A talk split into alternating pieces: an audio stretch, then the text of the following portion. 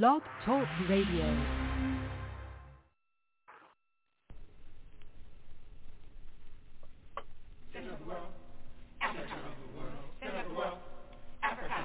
Africa at the center of the world. Latitude zero, longitude zero. Planned by the Creator. Zinjanthropus was the first man found on the earth. That earth was the motherland, Africa. We know that without total understanding of what happened in the past, it would be difficult to relate to the future. We know that within the structure of the music, there should be a message, and the message should be truth. So now, we give you Africa, the center world.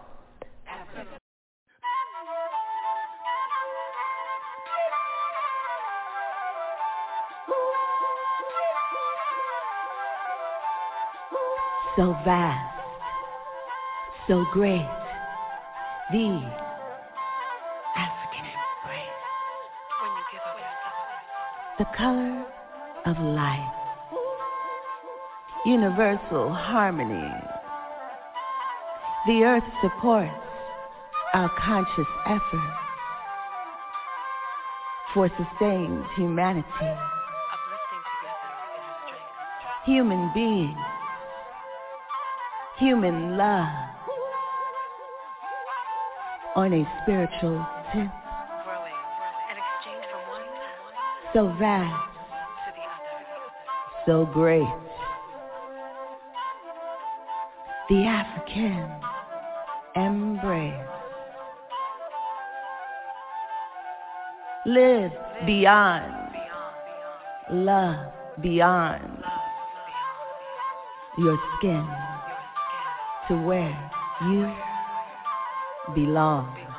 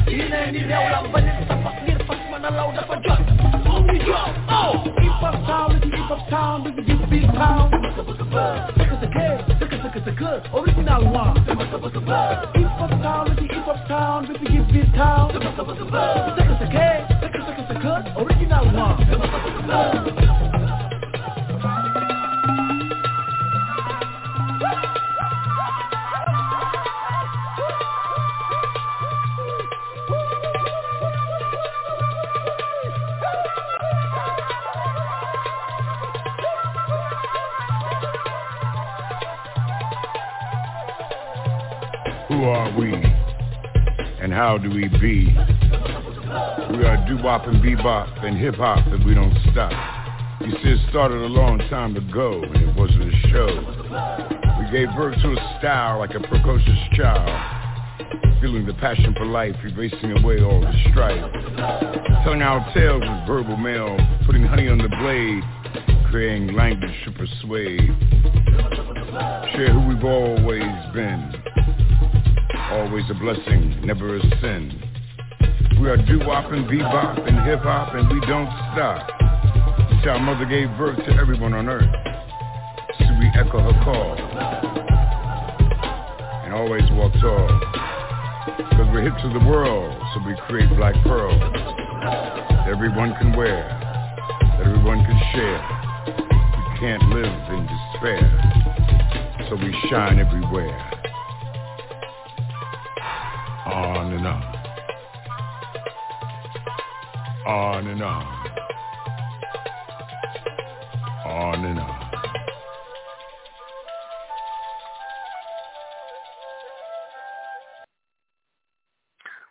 Welcome you on the third day of April 2022 to Africa on the Move. As your host, Brother Africa, it's always an honor and a privilege to come to your home this evening where we can speak truth to the powerless and the powerful. We're here to give you information hoping to inspire you to higher level activity where you work towards having to liberate the suffering of your people and the suffering of humanity. We know our information cannot think, and what our organization cannot think clearly. So we hope during this episode we get a chance to share with you various forms of information, as well as introduce you to different organizations that will help you to actively join the ongoing movement for all mankind to be free and liberated all of the various forms of oppression that exist today. So again, we welcome you to Africa on the Move, like always. Our agenda will entail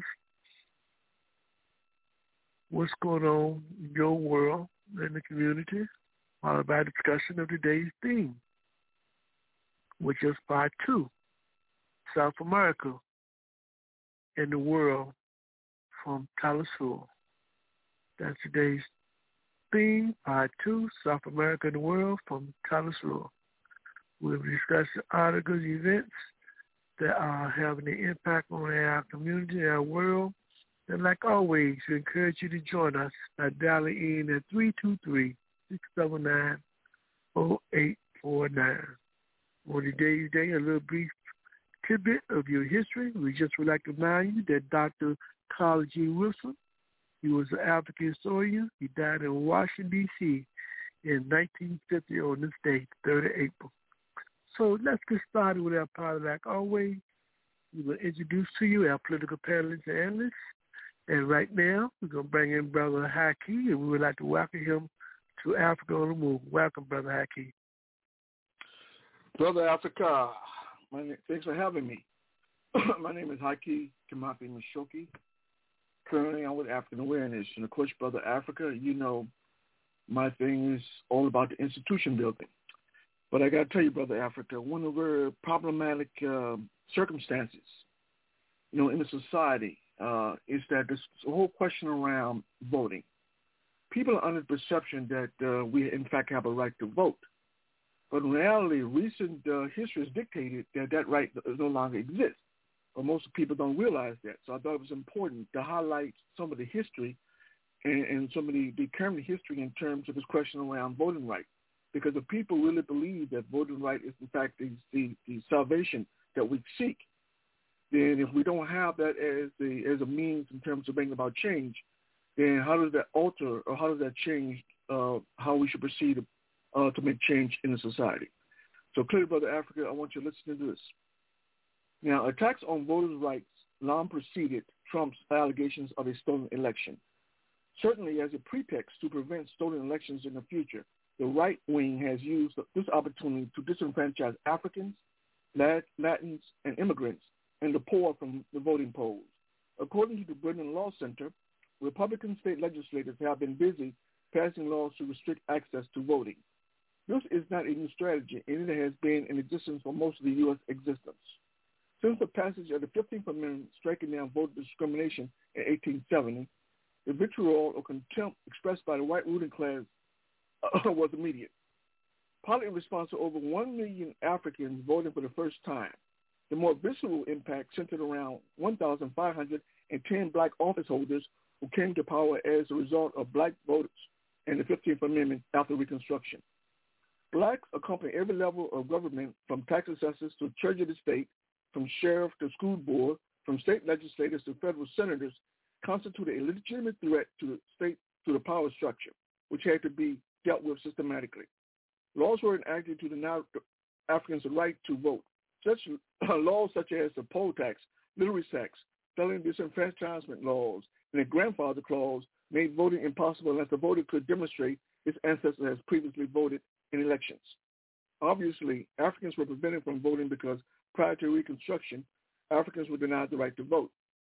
Remedies employed by the ruling elites to limit voting for blacks and women were effective, but their ability to maintain the political subjugation of Africans were compromised by federal troops stationed throughout the South to combat terrorism against Africans and the protection of voting rights for African people. This situation was remedied by the Compromise of 1877, whereby Southern Democrats would support Rutherford B. Hayes, Republican, who opposed slavery as president the, of the U.S. for Democratic support. And actually, in that point, in that point in history, Brother Africa, Democrats actually supported slavery. So she was really clear on that point. Now, Hayes, would, as a result of being elected, Hayes would remove all federal troops from the South, effectively ending Reconstruction. Africans would no longer receive protection under the law.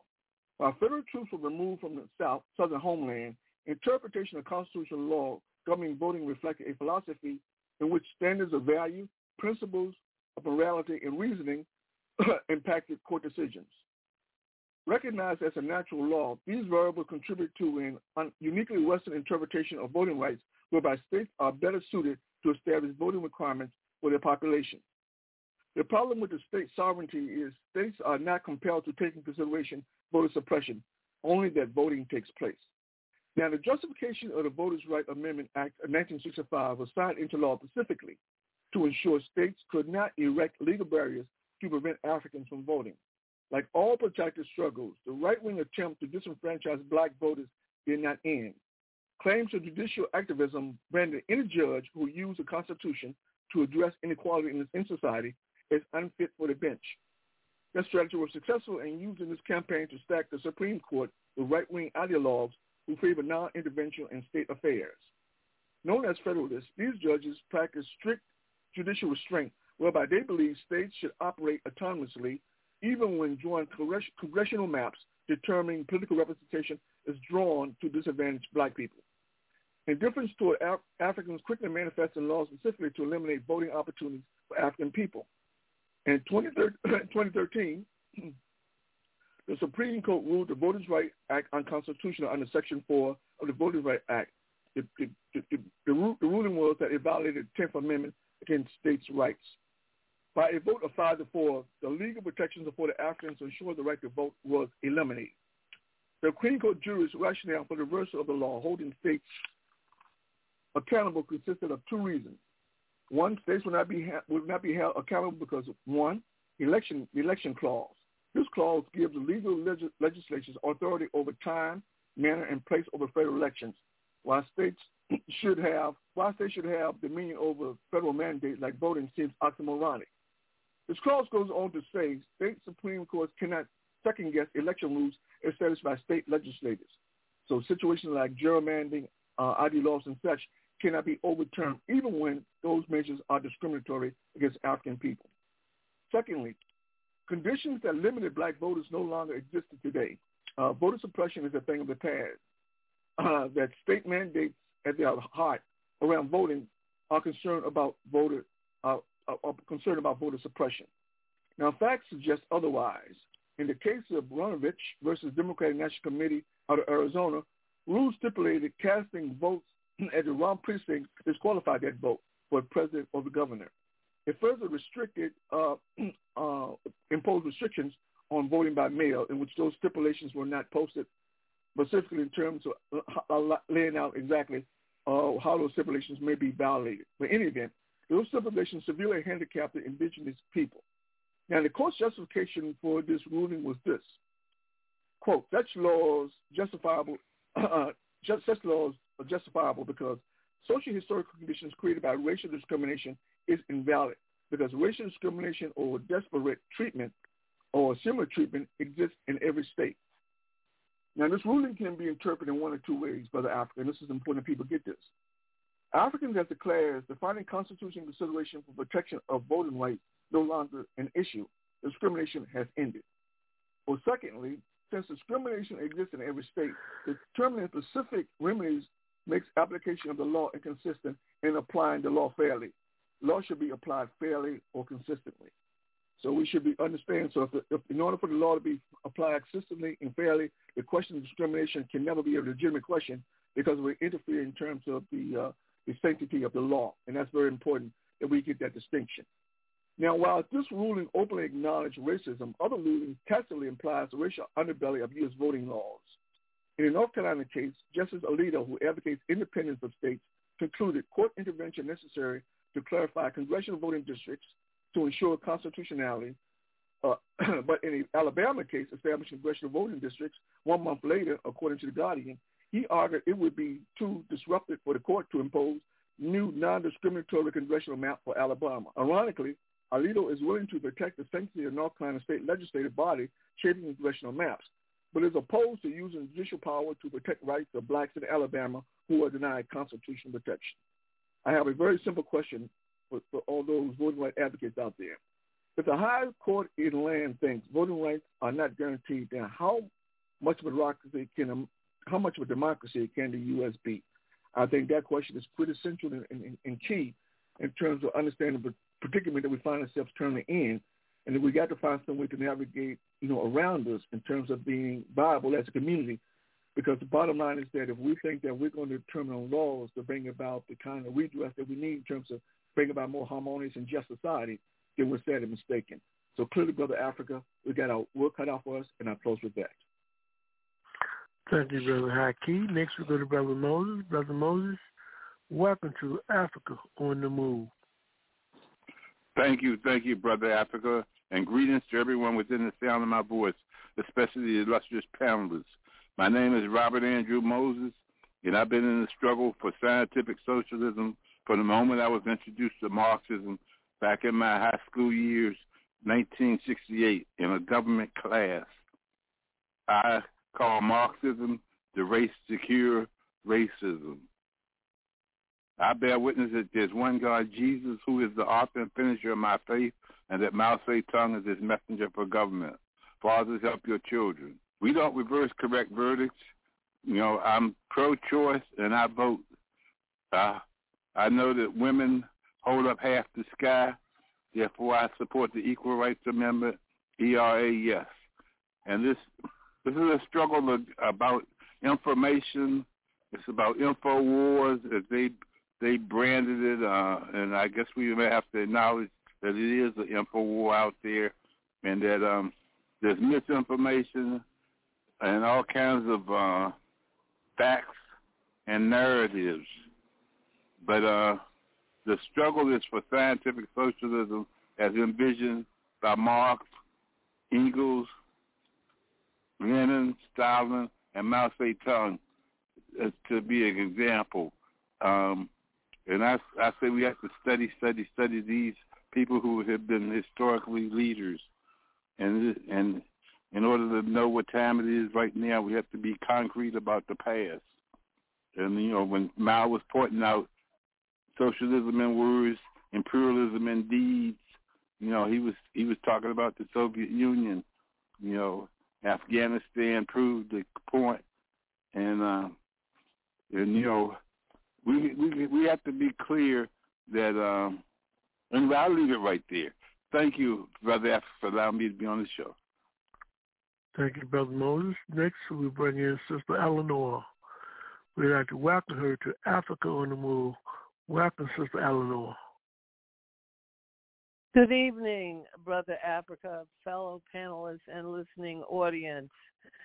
Uh, very happy to be with you all this evening.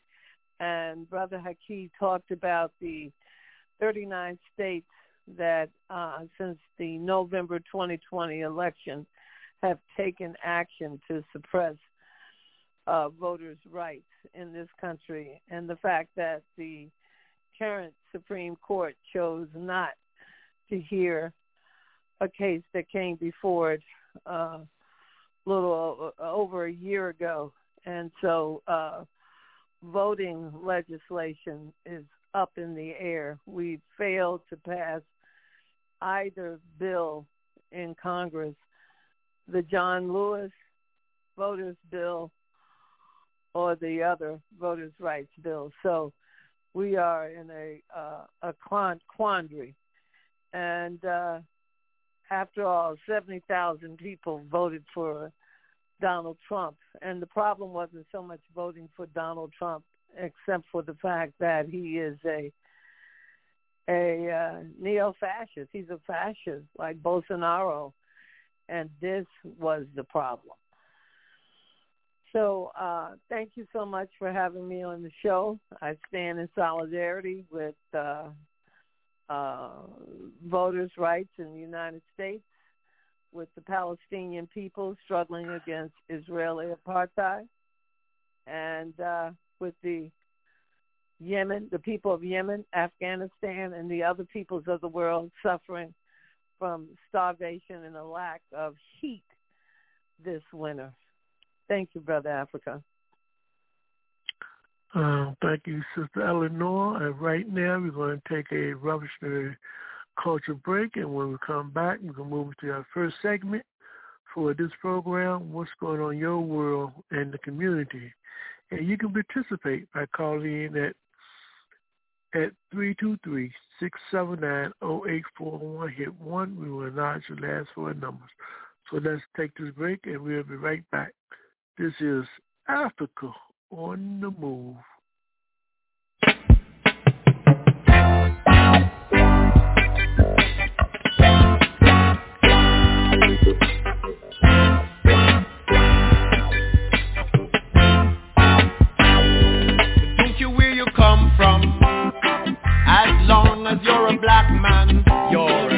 Africa. No mind your nationality, you have got the identity of an African. Cause if you come from Clarendon, and if you come from Portland, and if you come from Westmoreland, you're an African. don't care where you come from. As long as you're a black man, you're an African. No mind your nationality. Have got the identity of an African. Cause if you come from Trinidad, and if you come from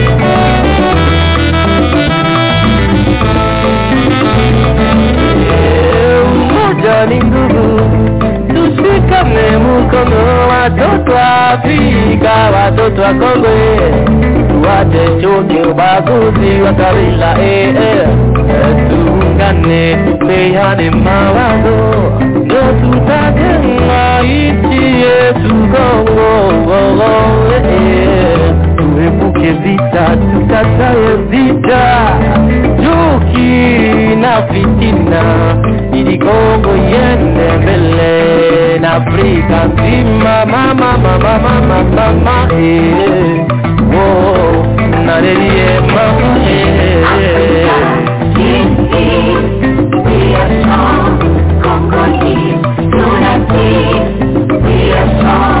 Africa,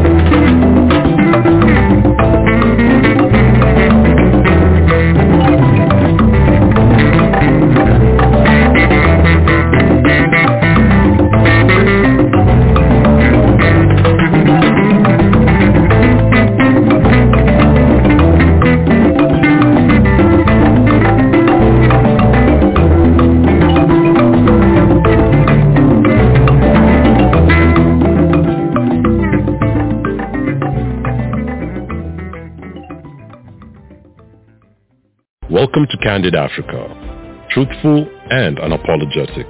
And I want to talk about the issue of access to vaccines. We have made a proposal which is supported by more than 100 countries. And what we have said is we want, and this comes back to what the youth were saying as well, they want to know whether they have a continent which will help to develop their skills, where they can thrive. But what do we want? We want to be able to make our own vaccines. And we will deal with the issue of reluctance uh, for our Africans to take vaccines. But we want to make vaccines. We don't just want to fill and finish and package, which is what we are being offered. That we want you to build a capacity to fill, finish, and package, and uh, we will send you the drug substance. And we say, no, we want you to relax the intellectual property rights for a while so that we can make the drug substance because we have the capability. And there are quite a number of countries on the continent that can. And right now, we've got countries like Egypt, Nigeria, uh, Ghana, Senegal, Rwanda, South Africa, and Kenya. Easily, they have the capability the manufacturing capability, and we are saying we want to be able, we want to go beyond just getting the substance from Europe or wherever, filling and distributing. We want to make the drug substance because that is where the intellectual property resides. And that is where we want our young people who are epidemiologists, who are scientists, to see that there is a future for them. Then they will not go to Europe. They will not go to America. They will stay here because they will know that they can work effectively and display all the skills we have. Now, what does the world, the, the, the northern part of the world do? They say, no, we know what is good for you. We just want you to do fill and finish. And that's it. And we say, no, we no longer want that. You did that long ago when you colonized us.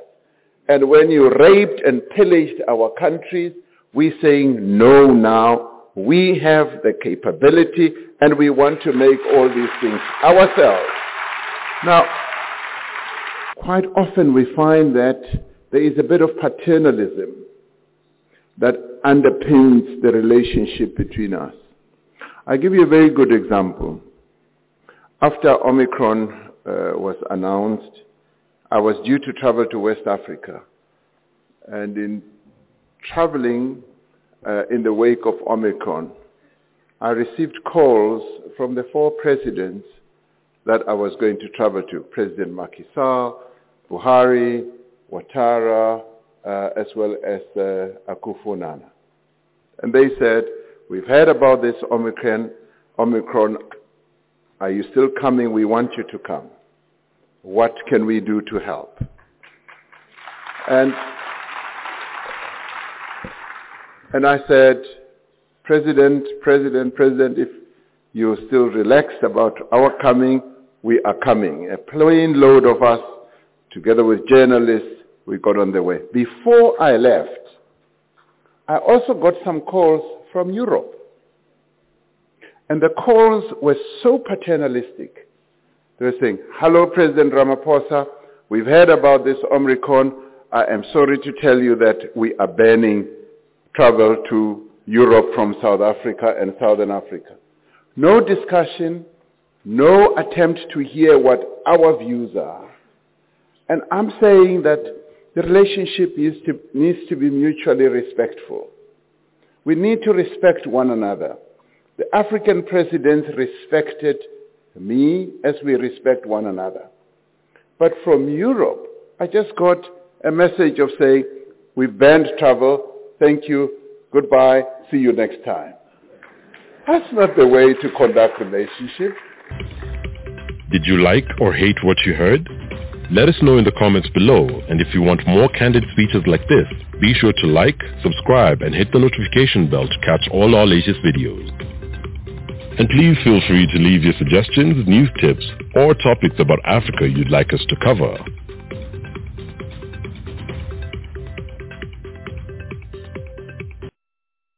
Welcome to Candid Africa. We'd like to welcome you back to Africa on the Move. You just heard uh, some footage that spoke to the issue of Africa independence in the area of being able to control its own medical situation and technology in the field of medicine. The question was posed, why the West refused to allow Africa to make its own vaccine? Is that the question why they chose to not let Africa make their own vaccine, or should it be why we can't make our own vaccine? Panelists, based on what we just heard before we discuss what's going on in your world community, um, just give us your take, considering they are saying now we need to be prepared for a new strain that may be coming up and may get a little more worse again. Brother Haki. Uh, what's the question, Brother Africa? Question was, as you listened to that particular piece just now, excuse me, was why the why the West stopped Africa from being able to um, have their own vaccination, create their own vaccine. And I'm raising the question of, is that the question, or should the question be why Africa can't produce its own vaccine? Yeah. Well, I, I, think, Brother Africa, I think uh, um, they're one and the same questions. I think we respect historically when we look at the role of colonialism in Africa. The role is, of the West has always been to continue to under to undermine uh, Africa's economy, and that is that is that is the intent. So if you think for one second that they're going to allow Africa to to to create its own vaccines, it would it would it would suggest a sense of empowerment. And of course, one of the things that doesn't want Africa to come to a realization of that's a sense of empowerment. So I'm not surprised at all. But what I got to tell you about Africa, what I am surprised about the fact that when you talk about in terms of intellectual properties, it seems to me there are states there are states around the world in which who, who produce vaccines that are supposedly better than U.S. vaccines. So it seems to me that you go to countries like Cuba or to China or to Russia in terms of you know sharing technology in terms of creating your own vaccines. Uh, seems to me that those avenues were available the fact that um, President Ramaphosa uh, was was particular in terms of you know uh, going through the West in terms of you know uh, you, know uh, you know um, um, creating a situation where you know uh, the um, where uh, the, the possibility of creating these virus I mean these, these vaccines. I, I I'm I'm hard pressed to really understand that because there are countries out there who are actually willing and able in terms of assisting Africa in terms of you know its technological development. So therefore, I'm hard pressed to, to, to understand why specifically President Ramaphosa was so adamant about going through the West. It, it, you know, it, it makes no sense when you look at the history of Africa. And one of the things when he talked about, in fact, the when he got a call from the West, from the U.S., talking about we close, we essentially closed the borders from South Africa. Uh, so when he, when he, when he, when you know, so, so we actually closed the borders from from, from traffic or, or flights from South Africa. Uh, it seems to me that uh, this kind of relationship, this kind of um, uh, paternalistic relationship, has always been uh, on par uh, when it comes to U.S. Uh, African relationships. So it seems to me, uh, I don't know why President Ramaphosa would be surprised at the kind of arrogance that kind of this exists among Western world. They've always been content to believe that they control Africa's every destiny, every move. And so therefore, when, when it comes time to decisions, there's no collaboration. It's a unilateral decision made by the West to say you will abide by decisions that we made. And unfortunately, to some to some extent, Brother Africa, they have the West has the power in terms of imposing unilateral uh, uh, uh, decisions on Africa, as long as Africa remains uh, fragmented and divided.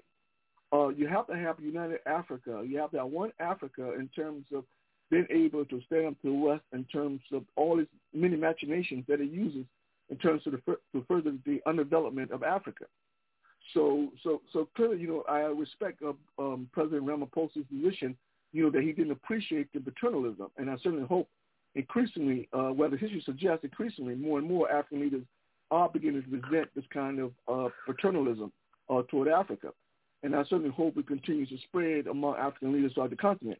But the bottom line is that you have to have a, a, coordinated, a, a, a, a collective Africa in terms of being able to compete to, to compete effectively against the West because the West is unified in terms of this strategy and tactics used in terms of the underdevelopment of Africa.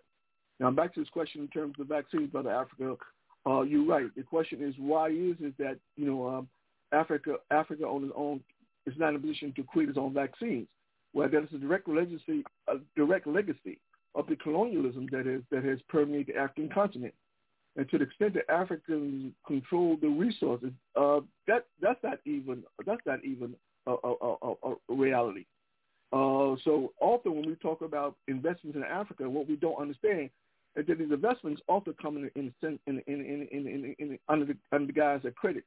They're not cash money they actually give to African states in terms of you know for for investments so forth and so on. What they give them is credit, and so which means that those credits uh, never leave the Western world. So the United, so the Western world, the United States in particular, in a position to determine to African states how those credits will be used, how they will be spent. And if African leaders don't use or spend those credits in the way in which the West wants them to use them, then they simply terminate the credits on its end. because the money never leaves the United States or the West. It stays in the West. African countries get the credit. So it's important to understand the distinction in terms of, you know, how imperialism works. And so, like I said, unless Africa is unified and strong and create its own currency as a starting point, its own independent bank, its own currency as a starting point, the bottom line in terms of being able to negotiate the West, it becomes highly, uh, like uh, highly impossible uh, an endeavor to achieve, uh, given the fact, you know, that already when, when it comes to currency or foreign currency exchange, we talk about the value of African currencies. African, African currencies have no real value. In order for African currencies, in order for Africa to conduct trade, they have to actually borrow from Western states to use their currency to conduct trade. That is ironic. I mean, so so clearly, you know, this kind of imperialist structure that exists cannot be dismantled state by state in Africa. It has to be done collectively. And if it's not done collectively, then Western states will continue to prey on Africa and to ensure these kind of systematic or these structural kind of um, uh, uh, uh, maladies that uh, that will continue to plague the African continent and the African African economic growth. Uh, so clearly, I really respect President Ramaphosa's analysis, uh, but we have to go a step further in terms of you know our our our, our, um, our, our discontent with the manner in which the Western world treats Africa. We have to have a collective Africa working together to rebuff, you know, those imperialist practices of the West, in particular the United States of America. Thank you, Brother Haki. Sister Eleanor, question was imposed, why was the West refusing allow Africa to make its own vaccine? From your perspective, should the question be why Africa can't make its own vaccine? Your response. As you know, um, thank you, Brother Africa. As you know, for um, the entire pandemic since the Pfizer and Moderna um, discoveries were made, I had urged both Pfizer and Moderna to soften their intellectual intellectual property rights and to do just what the South African president wants, what Egypt, Senegal, and other countries that have the technology have the pharmaceutical companies there to allow them to produce their own vaccines rather than importing them from the United States or Europe. So it's not that they're going to create a new vaccine. They simply want to be able to produce it on the continent. They have the pharmacologists, the chemists, all the talent now, what had happened recently was that Pfizer suggested that they send their own little mini labs and allow uh, the Africans to work in those. But that's not what the African countries are asking for. They're asking for the right to use their pharmaceutical labs that exist on the continent, to use their labs with the softening of the intellectual property rights by both of these companies to allow them to produce the vaccine without any penalty or criminal repercussions or other intellectual repercussions. And I think the reason they're refusing is the profits that they make exporting these dosages of the vaccine abroad and it's been an ongoing battle that uh, the World Health Organization has asked, other the citizens of the United States have asked, please, the taxpayers paid for the creation of the vaccine, please allow for it to be produced in the pharmaceutical lab that exists on the continent right now. And there's been an out and out refusal by, by Big Pharma to allow that to happen. Brother Moses, talk to me. Who are you on this, Brother Moses? What's your thoughts? Yeah, yeah. This is a situation that, um, you know, is politics determines economics, and you know, we got to get politically organized, and we got to look to Cuba, and uh, they've got at least five vaccines they produced. Uh, since this outbreak, outbreak occurred, and um, and certainly we got to look, we got to get the um, there is a new a new alignment. Uh, one thing that's happening with all the sanctions on Russia and all this different things is it's kind of a new alignment of, of the third world countries are kind of uniting uh, um, around uh, anti-imperialist stance, and um, and um, so that's that's the good news at least. Um, but um, these the vaccine, I mean, you know, like I said, they should be they should be uniting with uniting with uniting with real friends to fight real enemies, and uh, and uh, you know we we should be trying to keep politics in command and look look to look to the the the people who the U.S. Uh, put all the sanctions on it, and that that's a key right there. There's, there's something going on if they got to sanction everybody. Um, but uh, even I, I think even Biden's is talking about messing with Venezuela and the oil over there or something. Uh, so the situation is constantly changing. Thank you. Thank you, Brother, uh, Brother Moses, and we're going to Brother Anthony as we talk about just recently responding to this uh, documentary we just listened to, Brother Anthony, on the issue of this question of Africans having the right to uh, produce and make their own vaccine in Africa. The question was posed that why the West choosing out Africa to do their own vaccine. Is that the key question, or should the key question be why Africa can't make its own vaccine? Is your response, Brother Anthony, to that phenomenon? Yes, uh, certainly. Um, unfortunately, I I didn't catch that doc, uh, that documentary that y'all just listened to, but uh, in terms of uh, why Africa uh, cannot produce, uh, you know, its own vaccine, I, it could if it, it had access to the technology. And uh, it's a similar phenomenon to why Africa is not a manufacturer of the goods and services that it needs. It's primarily a lack of uh, access to the technology. As Sister Eleonora pointed out, uh, you know, uh, Africans are being denied access to technology, even though it is a pro- producer of a lot of the raw materials that are necessary. And uh, let's see, and uh, that can only come when uh, when Africa gets sufficiently united and uh, can make demands uh, from the imperialists, uh, you know, for uh, you, you know, for the goods and services um, you know, that uh, uh, our labor at home and in the diaspora makes possible.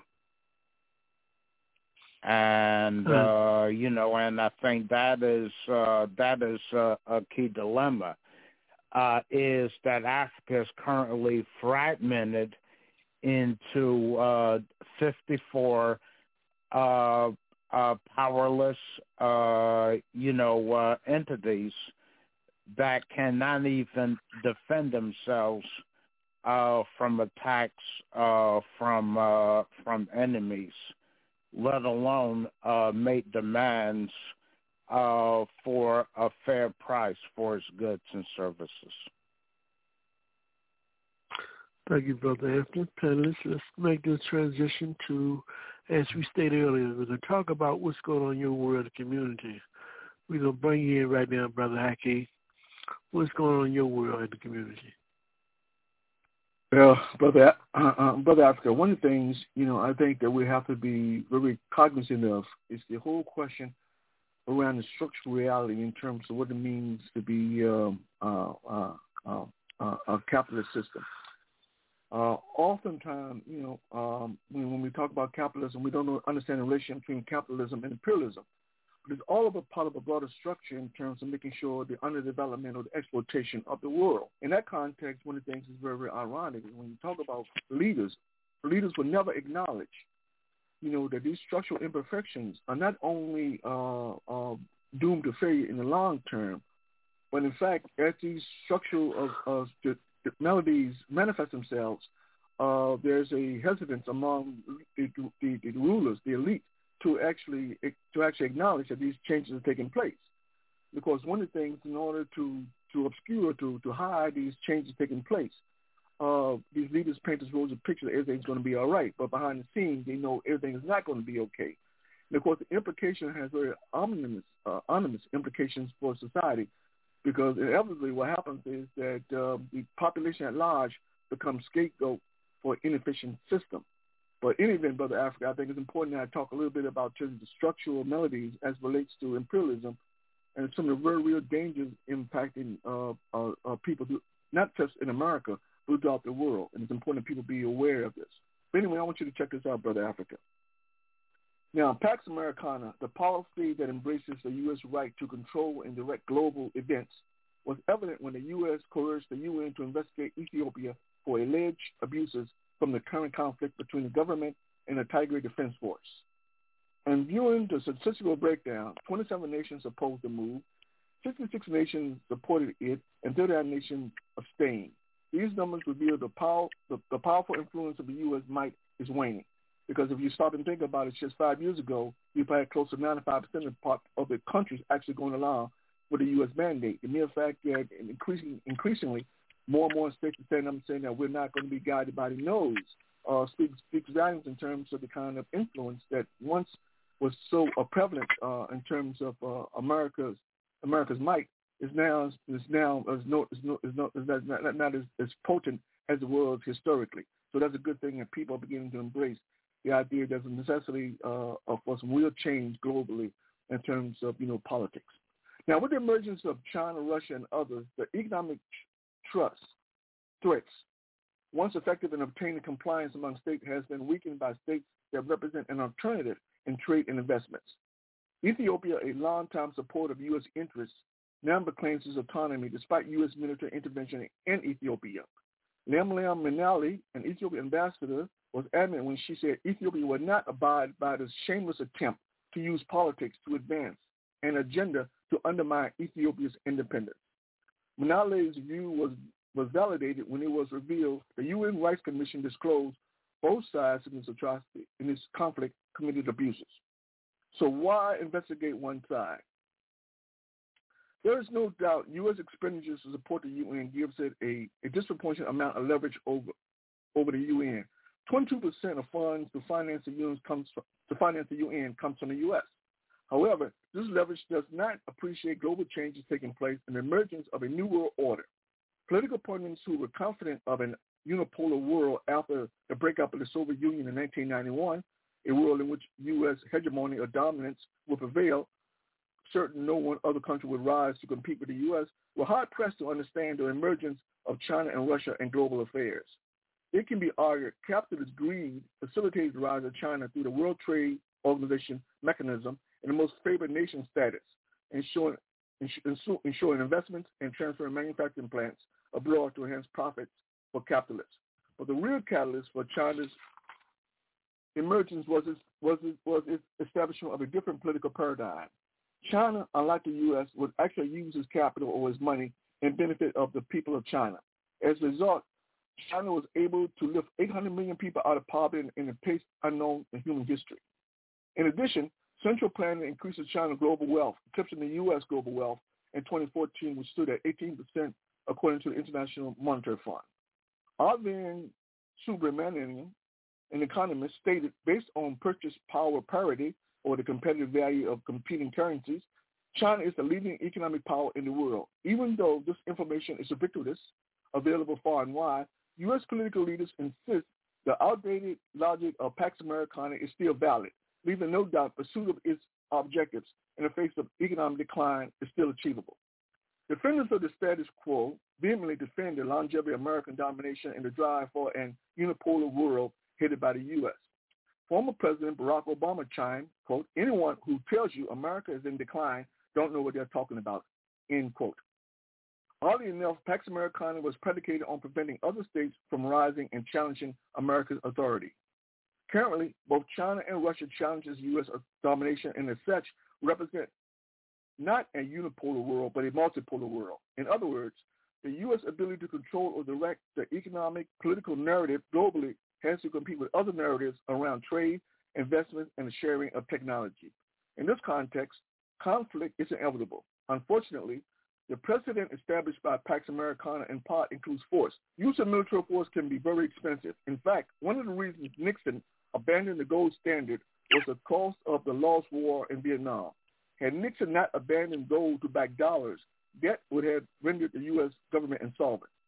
So, so why then would government so President Biden push for increased funds for military spending? Currently, President Biden is seeking 813 billion in military spending, up from 728 billion three months ago. Without doubt, the ruling class will benefit from military spending by purchasing stocks and bonds. But what about the real economy? Most citizens depend on. The precariousness or instability of working and poor people has been increasing for over 40 years in the U.S. Recently, the Commerce Department revealed corporations have been increasing prices on consumers since the pandemic. Rising food, energy, and transportation costs continue to skyrocket, and corporate profits have rose 25% despite the pandemic. Profits rose from 2.2 trillion to 2.8 trillion in less than a year, despite workers and worker wages and salaries remaining flat or actually declining. The point being, spending on the military will not stop the emergence of a multipolar world. It is already here. Money spent on the military could be used for infrastructure, rebuilding factories, or the universal basic income to stimulate the economy. The level of inequality in the U.S. most likely will continue to increase. Looking at the total national income of the U.S., 50% of all the income of the U.S. comes from dividends and interest payments. This means 10% of the population benefit at the expense of 90% of the population. Those without access are essentially locked out of the U.S. economy. Obtaining the basic necessities to live should not be relegated only to the well-to-do, but the poor as well. Without the essentials to live, government relegates the poor into, into conditions that embodies the maximum strife leading to rage. What happens to society when this rage is expressed outwardly? And I'll close with that, Brother Africa. Well, thank you, Brother Hakeem. Brother Anthony, what's going on in your world and the community, Brother Anthony? Um, a friend of mine uh, shared an interesting article about the role that Zionist forces are playing in supporting uh, neo-Nazis in Ukraine. And uh, that is furthering the oppression of uh, of the uh, uh, uh, uh, that uh, the Ukrainians are suffering as a result of the Russia-Ukraine war, and the fact that the uh, that the the the, the right uh, uh, neo-Nazi forces in Ukraine uh, in, in, enjoy heavy support from the forces of Zionism. Uh, and uh, this is an unseen aspect of the conflict uh, that the mainstream imperialist controlled me- media is not reporting on. Also, um, uh, the uh, the Palestinians are, are are maintaining their struggle to fight for control of their land and for the right to return to Palestine. So, uh, you know, and uh, like I said, this is being overshadowed in the U.S. by uh, uh, the conflict going on in Europe. Thank you, Brother Anthony. And thank you to K History. You probably find out that looking at the history of Zionism, and the role it plays in the movements that spread in Europe, you will see that hand all over Europe. is insufferable. Thank you, Brother Anthony. Let's move to Sister Eleanor. Sister Eleanor, what you have for us today? What's going on in your world and the community? Sister Eleanor. Well, Brother Africa, I see uh, just an incredible conflict um, building and growing in Europe right now as a result of the um, Ukrainian conflict. NATO, as Brother Haki said, NATO really shouldn't have existed uh, after 1991 because the purpose of NATO was to protect the United States against the former Soviet Union, which hasn't existed for decades. So the fact that we continue to fund NATO and to expand NATO is an act of aggression that must be addressed. And the idea of having the Ukraine become a NATO nation on the border of Russia is akin to the Cuban Missile Strike uh, crisis of the 1960s, only worse. So, Brother Africa, right now I see the world not even able to pay attention to increasing oil production based on expanding and utilizing the Spanish Sahara pipeline to Spain or utilizing as uh, we did in the early 20th century. Uh, Venezuelan oil came to the United States to heat the homes of poor Americans who could not afford heating oil with Joe Kennedy uh, when Cesar Chavez uh, took office some 23 or more years ago. So, Brother Africa, I see there being a great deal of misinformation and uh, uh, people just not having the opportunity to know what is going on and what the reasons some of the uh, things that are affecting global life, uh, how they came to be, and what function they were intended to serve versus what's happening today. And um, right now, I have to go back to the softening uh, the proprietary information by Moderna and Pfizer. I see that as being essential. Uh, several African countries have stood up. They say we have the pharmaceutical facilities in our country. If you simply release the information, proprietary information, they have it. They just don't want to break the law in using it. They're just asking that Pfizer and Moderna make it accessible and they'll produce their own vaccines. We also see, Brother Africa, that Cuba is about to assist the Haitians where only 1.4 of the population has been vaccinated Cuba is about to assist the Haitians um, by administering the Cuban vaccine in Haiti. Let's hope that they have the syringes and resources to do so. Uh, with the U.S.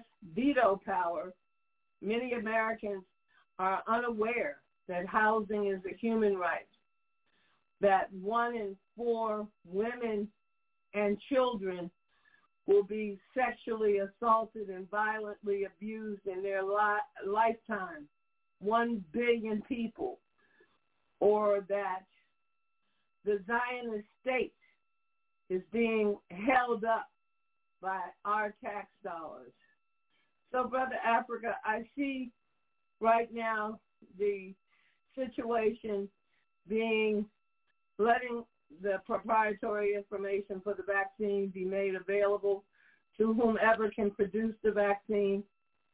I see um, addressing the issue, humanitarian issues in Afghanistan, uh, Yemen, Somalia being paramount. I see us needing to step away from Saudi Arabia with this aggression using U.S. weapons to attack the people of Yemen. And I think that uh, we need to support Syria in stopping the Israeli expansion in the Golan Heights and the U.S. expansion in the oil fields of Syria. We need to move away from our dependency on fossil fuel. And what's fueling this crisis is the greed of the big petroleum companies. So that's what's going on in my world. We need to see some change. We need solar. We need wind, geothermal. We need other things, not just um, trying to isolate Mother Russia. The one thing about Russia, Putin isn't trying to make them pay in rubles now. He's just asking when the next payments are due from the EU that they pay in rubles. And certainly a sovereign nation has the right to demand payment for its resources as it sees fit. Fit for me, Brother Africa. Thank you, Sister Eleanor. Let's go to Brother Moses. Talk to us, Brother Moses. What's going on in your world and community? Well, well, we need uh, independent scientific viewpoint, a worldwide viewpoint that is scientific and independent of of the, the bourgeoisie and the ruling classes ideologues. And uh, you know, right now it would be really relevant if if people were were brush up on um, a, a pamphlet that came out in the early 1960s about Khrushchev's phony communism and its, its historic lesson to the world's people, put out by the Chinese Communist Party, and um, you know, understanding that situation then and how how it applies to what's going on in the world today, and um, and um, you know, because you know, socialism in the world, imperialism indeed was a real phenomena, and um, Mao pointed it out and you know courageously, and and it took till 1990s before the Soviet Union actually collapsed. But uh, the seeds were there, and people were aware of and, and had to be armed. You have to arm the masses with the truth, and uh, the truth is the only thing that's that's going to really be able to overcome the the forces of evil who are basing their whole campaign around a lie. I, I, I think it was uh, last night. I believe it was was um, Trump was in in Michigan uh, having a rally, and uh, it was carried over the Newsmax, I believe, on cable television, and uh, he was still saying he won the election by landslide, and I mean these people are eating it up, eating it up, eating it up, and so we got some real a real, real work to do uh, because we have to win over the hearts and minds of the people if we're going to really be successful in terms of real, true, true revolution. And I'll just leave it right there. Um, thank you. Thank you, Brother Moses. You're listening to Africa on the Move. We're in the seat. We're going to take the heat as we define it. We're going to stand behind it. We're talking about what's going on in your world community. We're going to take a station break, a rupture culture break, and when we come back, we will continue this discussion. We'd like to have you to involve yourself in this discussion by calling 323-679-0841. This is Africa on the Move.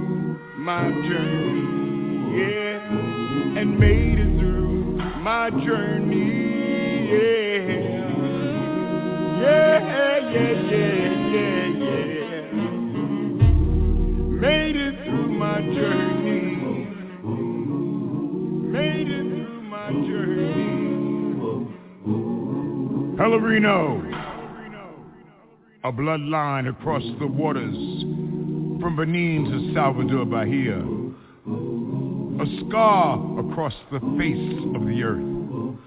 Pelourinho, the place they brought the Africans, the place where they tried to make them slaves. Pelourinho!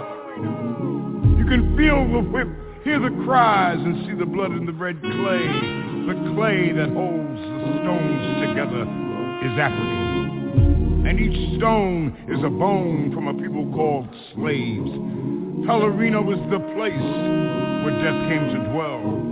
His neighbors did not complain, for he was a way out. From the cold gray cobblestone streets to the lifeless cathedrals, tall walls of demons called angels, haunted visions of white faces crucifying Jesus again and again.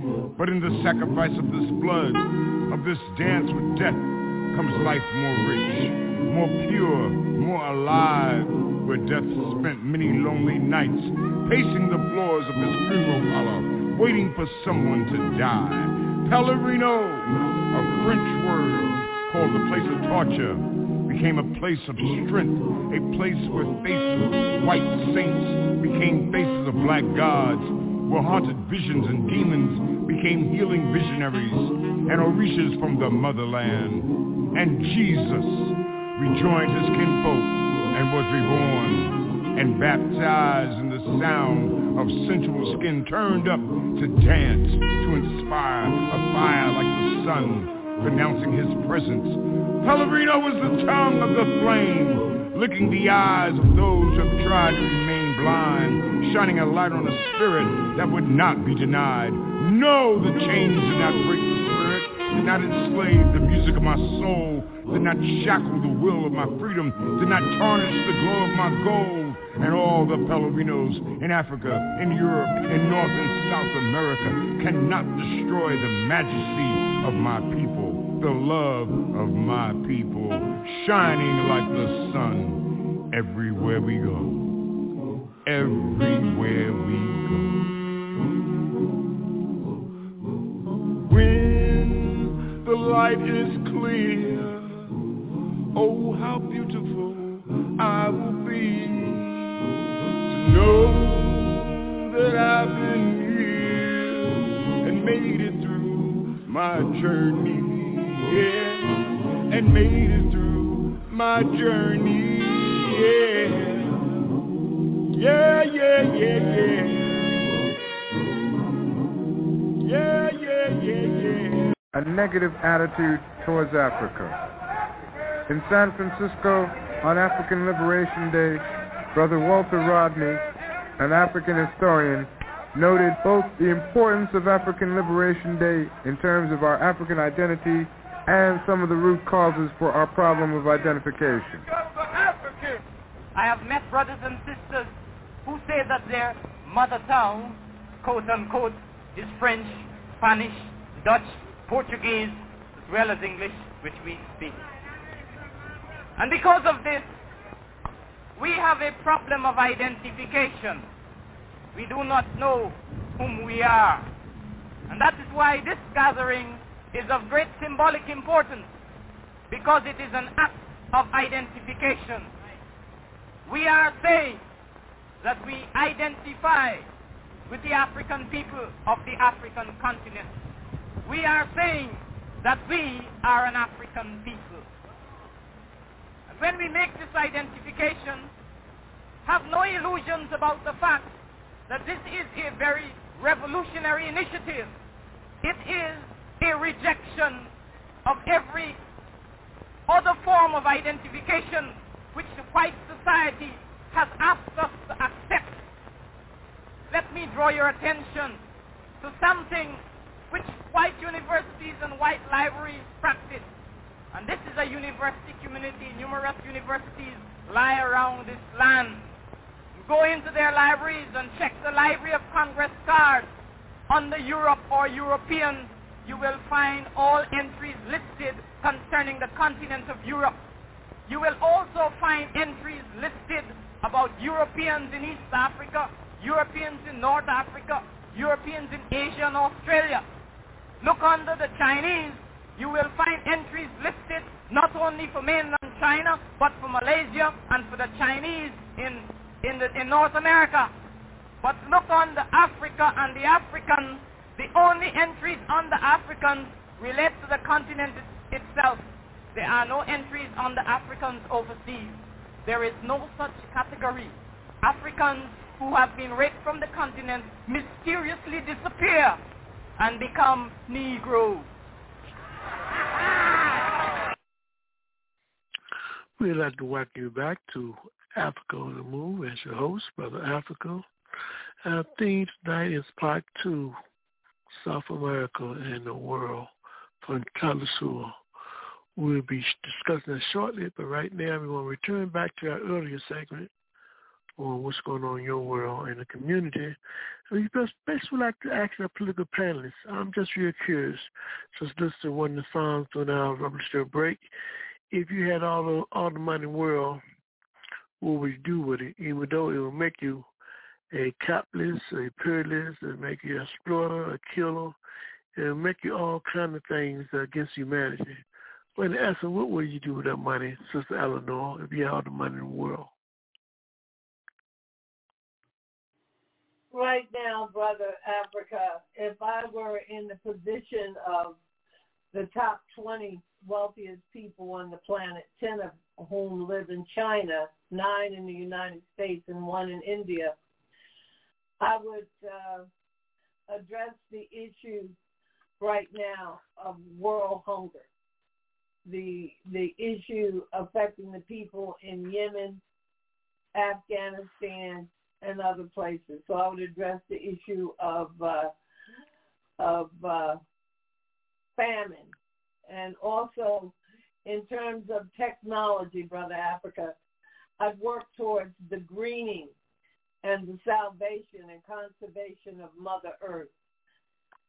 Um, upcycling materials such as plastic bottles and other materials to make clothing and reuse and to develop new polymers that uh, will not take 500 years, such as the current plastics we're using to bio disintegrate. You know, so I would want to clean the planet Earth. I would have a major campaign to advance women and children on planet Earth. And I would actively work to educate people in the United States as to the UN and the role that the U.S. plays in the UN, and to let people know, for example, that 183 countries would like to see the embargo against Cuba listed uh, the fact that uh, I would assist Cuba with vital, uh, uh, whether I'd have to set up uh, international offshore corporations to assist them with medical issues such as respirators and uh, syringes. So you know, it's a it's a big wish list. Um, the main thing is health to improve the quality of health in the United States and to take the healthcare system away from big pharma and put it back in the hands of people and try to address the issue of uh, cancer, dental hygiene, um, autoimmune diseases, uh, this kind of thing, whether it's lupus, rheumatoid arthritis, whatever it is, to begin to address those issues. And right now, Brother Africa, with the new BA.2 variant expecting to surge in two weeks, I would hope to help all those uh, who were interested in learning and educating themselves and being vaccinated to be vaccinated globally. Thank you, Sister Eleanor. Come and talk to me, Haki. If you had all the money in the world, how would you use it, Brother Haki? Uh, I would do two things simultaneously. Uh, first, on an, on a, on a national level, I think one of the things I would do is create institutions throughout this country, uh, in the cities, specifically uh, dealing with um, um, learning to play an instrument, African history, and math. So three of those days will be focusing on African history and math, and two days on the instrumental instruction. Because I think the conceptual uh, foundation, you know, you know, of children is so important. One of the things capitalism does, specifically when it comes to African people, it destroys the intelligence of African children. So African children are surrounded by conditions that suggest that you might as well give up or the fact that you simply don't have the intellectual faculties to, to compete in society.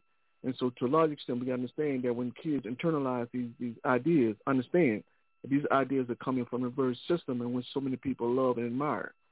So clearly we have to devise means from a psychological point of view to rebuff or to, to, to mitigate those kind of influences. And I think we had those kind of institutions throughout the country in their cities in which we could uh, be able to children too.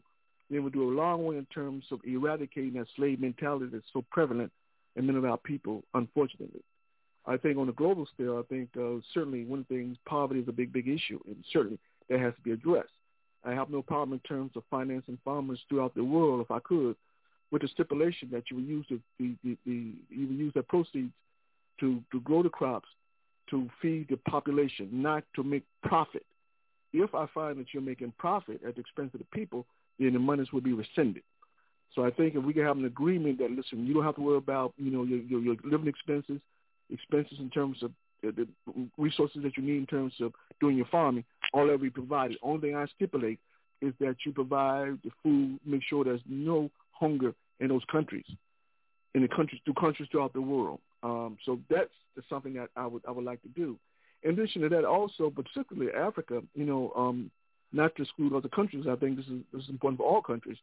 But I think specifically when you talk about the role of neocolonialism, I think one of the things we have to have, we have to have a criteria, some type of uh, economic, uh, uh, some kind of economic instrument in place, uh, which, so, which which which clarify the history in terms of African to make damn sure the African children growing up understand the objective political reality of the situation they're confronted with and understand why things exist as they are. Because without that clarity, one of the things that they'll become vulnerable to all kind of manipulation. So I think so the schools, so by financing the schools, stipulate that this kind of uh, criteria has to be imp- uh, uh, included in your curriculum. I think we'll go a far way in terms of distilling, I mean, or, or, or eliminating uh, this kind of um, um, colonial mentality that manifests itself on the continent. So, so I think those are things I would like to do if I had if I had the money to do it. But hopefully, but the problem is, Brother Africa, if I have to resort to exploiting you know people in terms of ruthlessly exploiting people for it, I guess I would never get the money because uh, one thing I'm not going to do is ruthlessly exploit anybody in terms of wealth Because if I did that, I'm no different than the same people I critique week in and week out. So that I wouldn't do. But if I had come across that money because someone donated the money to me, and I and, and I could invest it in, for the purpose of doing those things I want to achieve, then certainly those are the things I would, I would certainly like to do. Talk to me, Brother Anthony. If you had all the money in the world, what would you do with it? I would donate it to all the Pan-Africanist organizations that exist at home and in the diaspora. And uh, let's see, and uh, you know, because we need Pan-Africanism to bring about the liberation and unification of the masses of our people. And all the resources in the world belong to those who actually do the labor to extract those resources and convert them into finished products. So I would, uh, I, you know, if I was to uh, to acquire those resources, uh, and uh, uh, you know that's how I would use them. I would donate them uh, to uh, to advance the uh, the cause of Pan Africanism, and Brother because that would not be our contribution contribution to the world socialist movement. Sorry. Oh, I'm sorry, Brother Anthony. Thank you. Brother Moses, your response, if you had all the money in the world, how would you use it? Well, that's a good question. Uh, politics is being command of economics, and so you want to be politically correct uh, and be a good steward in terms of allocating the resources around the planet. And so, naturally, um, people don't live off bread alone, but uh, you need to educate people. And so, certainly, uh, one besides actual food, um, it would be the the books. Um, Walter Rodney's uh, book, uh, "How Europe Underdeveloped Africa."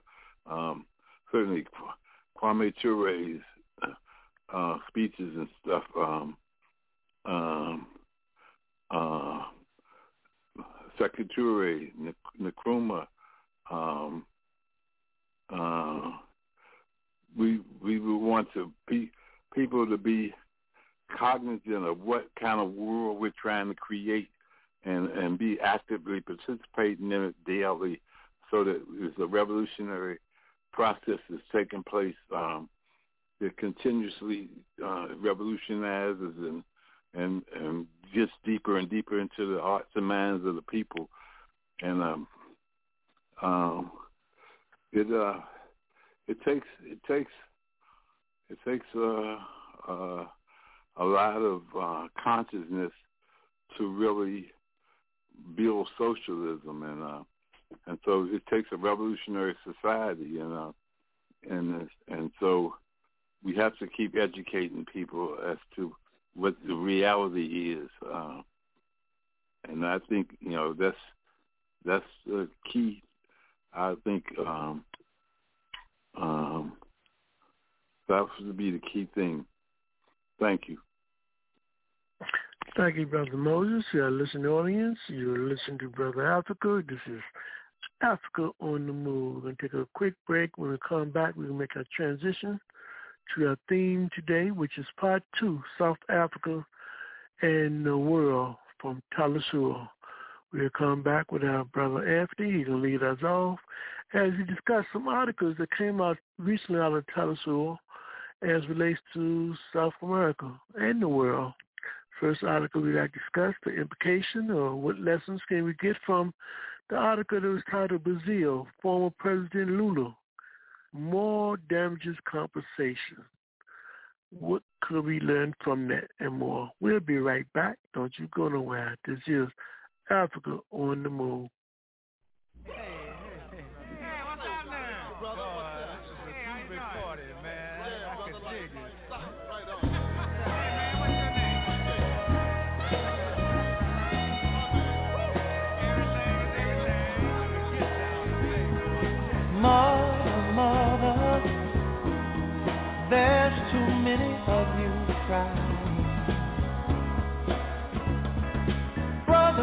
Brother, there's far too many of you dying. You know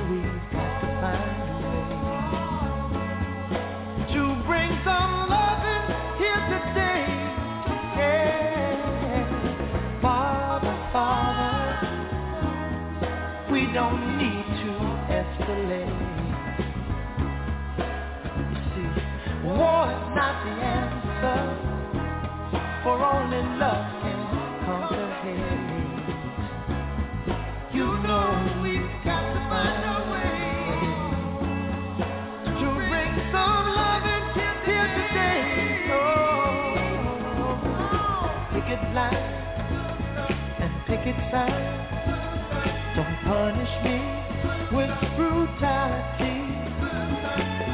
to me so you can see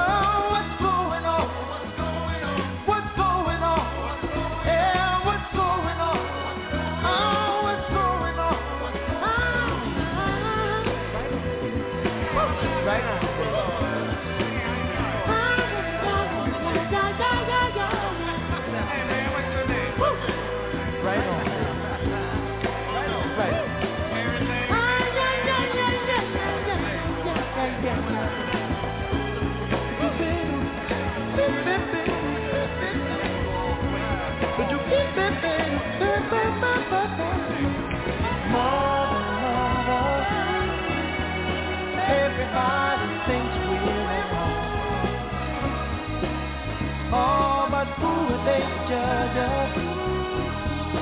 Simply cause our hair is long. Oh, you know we've got to find a way. Bring some understanding here today. Oh, oh, oh. Pick it loud and pick it sound. Don't punish me with brutality. Come on, talk to me so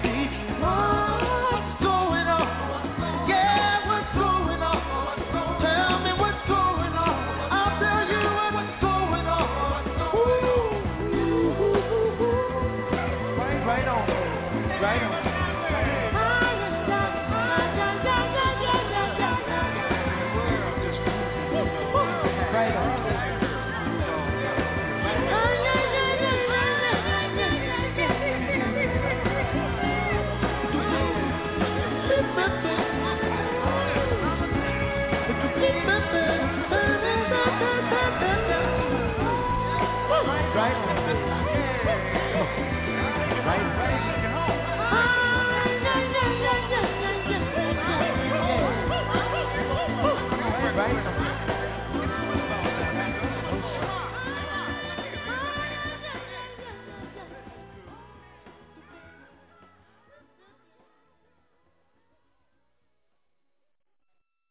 Like to welcome you back to Africa on the Move. Now make a transition to deal with our theme tonight, Part 2, South America, in the world from Telesur. There's interesting articles uh, from this particular um, periodical. And one of those we would like to discuss tonight is the article that's titled Brazil, former President Lula, Lula to get more damages compensation. Brother Anthony lead us off when we read this article. Uh, what was some of the most significant things that came from this article from your investigation of it? Certainly. Um, Lula was uh, was uh, was the victim of a political persecution uh, for his political beliefs and his work on behalf of uh, the masses of the people in Brazil. It turns out, uh, according to article, that the lead investigator, um, you know, kind of like uh, made a spectacle of uh, the charges that Lula was accused of, and um, and as a result of that, Lula had to spend more time in jail than uh, than he should have had to because of this. And uh, you know, and um, uh, let's see, the lead uh, prosecutor, uh, Deltan Delag um, you know, he was the prosecutor in this case, and uh, he, um, uh, you know, he sensationalized uh, the details. Uh, you know, accusing uh, Lula unjust, uh, falsely of associating associating with gangsterism and whatnot. And uh, let's see, and the Supreme Court in Brazil agreed uh, with the charges that uh, that were brought against Delagro and uh, awarded uh, Lula compensation for the uh, persecution he suffered uh, as, as a result. And um, uh, you know, the significance of this is that this is something that would not uh, happen in uh, in, in, you know, in in the in, in the U.S. system of uh, of uh, justice, uh, had it been uh, happened to someone that was, uh, you know, working on behalf of the people, uh, because um, uh, let's see, uh, uh, the U.S. is about taking of uh, people's resources by any means necessary and uh and uh you know and if people get hurt in the process so be it Thank you, Brother Anthony. Brother Haki, one of the things in looking at this article that I think was very significant, I'd like to get your response, is the issue of uh, the courts have now freed him of all um, bogus charges where he also will become eligible to run for the upcoming election for Brazil. Uh, what is your take on this article? Yeah, well, the whole motivation was to get Lula out of power to bring Bolsonaro into power because of the level of corruption in Brazil. The the kind of corruption in Brazil is, is, is astounding. I mean, it makes America look uh, look progressive. Uh, but in any event, uh, so the, the whole the whole uh, uh, the whole this is the whole justification behind charging Lula with corruption or bribery, of selling you know state uh, state assets, uh, was concocted by by uh, by this prosecutor Del or Delagnor Delagnor Delagnor. Um, uh, and so, but but the irony is that Brother Africa, but see, he he didn't do this unilaterally. He worked he worked hand in hand with Judge Moro in terms of putting us off. So we can say that there's a system, a whole system in place to make sure that Lou was in fact, you know, jailed for 580 days. And so the whole purpose that, and once he was once he was found guilty of those charges, then it disqualified him for future, you know, office. And so that was the whole that's a whole that's the whole plan. So when we talk about the kind of institutional mm-hmm. corruption that was so so so prominent in in Brazil, uh, it harkens back to a situation when we had recently here in the United States, where there's a similar similar amount of collusion in terms of uh, court officials uh, which I found, you know, astounding. And that was the whole case around, I uh, remember uh, Kyle Rittenhouse case. Remember that was a case in which the judge, Judge Bruce Schroeder, actually, he, when he ruled that the uh, that the the, uh, the the, prosec- the prosecutors couldn't use the word victim to describe those individuals who were killed, or those individuals who were assaulted by Rittenhouse. And he further he uh, he he continuously attacked the prosecutor case, which is un, which is unknown of, and uh, so it was it was very, very interesting. So you think about the kind of uh, immunity these court officials enjoy, uh, clearly in, in, in America, uh, these guys can do pretty much anything they want to do, and there are no repercussions at all. And clearly in America, the situation, we, the, the reason why the prosecutorial immunity is enjoyed is because they, the state wants these guys to be in a position to, to arbitrarily uh, uh, uh, or carry out these cases uh, with the hopes of conviction, or actually actually ensuring a conviction uh, by any by any means necessary. So these guys are free to use all kind of scrupulous, you know, unscrupulous methods in terms of securing a conviction. One of the most, one of the biggest ironies of all when we talk about this whole question around prosecution immunity is that when you when you think about the fact that uh, information that could, could that could exonerate an individual, information that uh, could, could demonstrate the, the, the person's innocence, uh, prosecutors routinely hold that information. And unless you got deep pockets and you can afford a decent attorney uh, to discover, you know, uh, what had transpired, you end up doing a lot of time in prison. So as a consequence, you got lots and lots of people in America in prison simply because they were too poor to afford a decent attorney. Uh, so clearly, Brother Africa, so there is a real parallel between what happened to Lula in Brazil and the, and, and the general functioning of the U.S. judicial system, you know, here, here in America. So clearly, um, you know, so what happened to Lula is unfortunate, but as long as you got corruption, as long as you got people, you know, who who who who see capitalism, you know, as some kind of panacea, then you can anticipate more kind of injustices happening, you know, using the judicial system. Uh, so unfortunately, you know, this is not going to decline; it's going to increase. And as capitalism um, uh, deconstructs, uh, we can be sh- we can be clear or sure that uh, the, the, the level of travesty committed by these prosecutions prosecutors are actually going to increase. And I close with that. Thank you, Rocky. Sister Eleanor, talk to me. What you take from this article? Well, one of the the great things about the article was, as uh, Brother Anthony said, it uh, allows Lula to uh, be eligible to run in upcoming elections.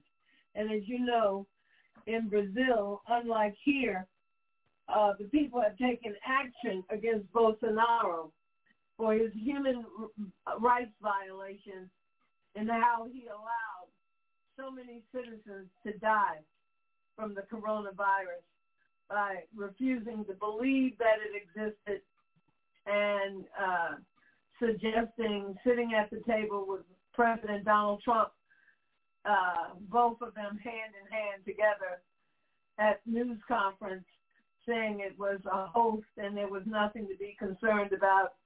It was little more than the flu. So uh, this article was great in that it allows the former president of Brazil to have the opportunity to run for public office. Whether or not he can gain the resources necessary to do uh, cannot be revealed from the article. But at least it the reality of having a legitimate candidate, presidential candidate, or um, having a legitimate leader uh, on the ballot in Brazil is quite wonderful. Thank you, Sister Eleanor. Brother Moses, talk to me. What did you learn from the Lula situation? Well, let's see now. The Lula, I've always been kind of uh, attracted to him uh, in terms of his politics. Uh, uh, he seems to be progressive. Uh, uh, I know Democracy Now! has had him featured many times, and uh, you know he's being persecuted uh, because he's left. He has left views in terms of empowering the people, and uh, and you know this article attempts to show show how he was unjust unjustly uh, persecuted. Uh, um, I I think that's the gist of it, really. Uh, uh, I, like I said, I, I, I, I learned to uh, em- embrace his politics, and uh, I hope that, that he is he is vindicated by the the uh, the ruling. Thank you. Thank you, Brother Moses. Let's make our transition to a second article from Tyler Shore. they talk about what's going on in Venezuela economically, politically. Uh, many times we never talk about victories, but given the hostility that Venezuela is dealing with as it comes to the U.S. blockade and the hostile foreign policy towards them, uh, there was an article written titled Venezuela Economy Grows Despite Eternal Blockade. Start out with your brother Haki. What victories can we say that is taking place in Venezuela that are not only good for the people of Venezuela, but good for those who are on the progressive side of the world? Oh, the, the, the well, well, the victory is that it's, it's good that it's it, Venezuela. You know, sort of underscores just how much could be achieved if you use the money for the benefit of the masses of people. So in Venezuela, we simply talk about a disposable income of, uh, we talk about uh, revenues of like 1.7 billion dollars, U.S. dollars. And so to use that money in terms of bringing about, you know, really tremendous gains when we talk about, you know, increasing food supply, uh, you know, uh, it speaks volumes in terms of, you know, just how effective they were in terms of utilizing the money they had. Now, despite you know, despite you know the, the, the numerous blockades imposed on Venezuela, because of course you remember that the uh, the U.S. along with the U.K. and European European Union have been imposing tremendous blockades, uh, illegal blockades of debt against Venezuela. In the case of the U.K., we talk about the U.K.'s refusal to to give uh, the Venezuelan government back its gold. Uh, so clearly, there have been all kind of means in terms of undermining the economy. And despite these attempts to undermine Venezuela's economy, uh, Venezuela has been doing a very good job in terms of actually not only providing for the people, but actually getting their economy going in a positive direction. And that's a direct testament to the kind of um, social socialist principles employed by the Venezuelan leadership in terms of their commitment to their people, and that's that's admirable.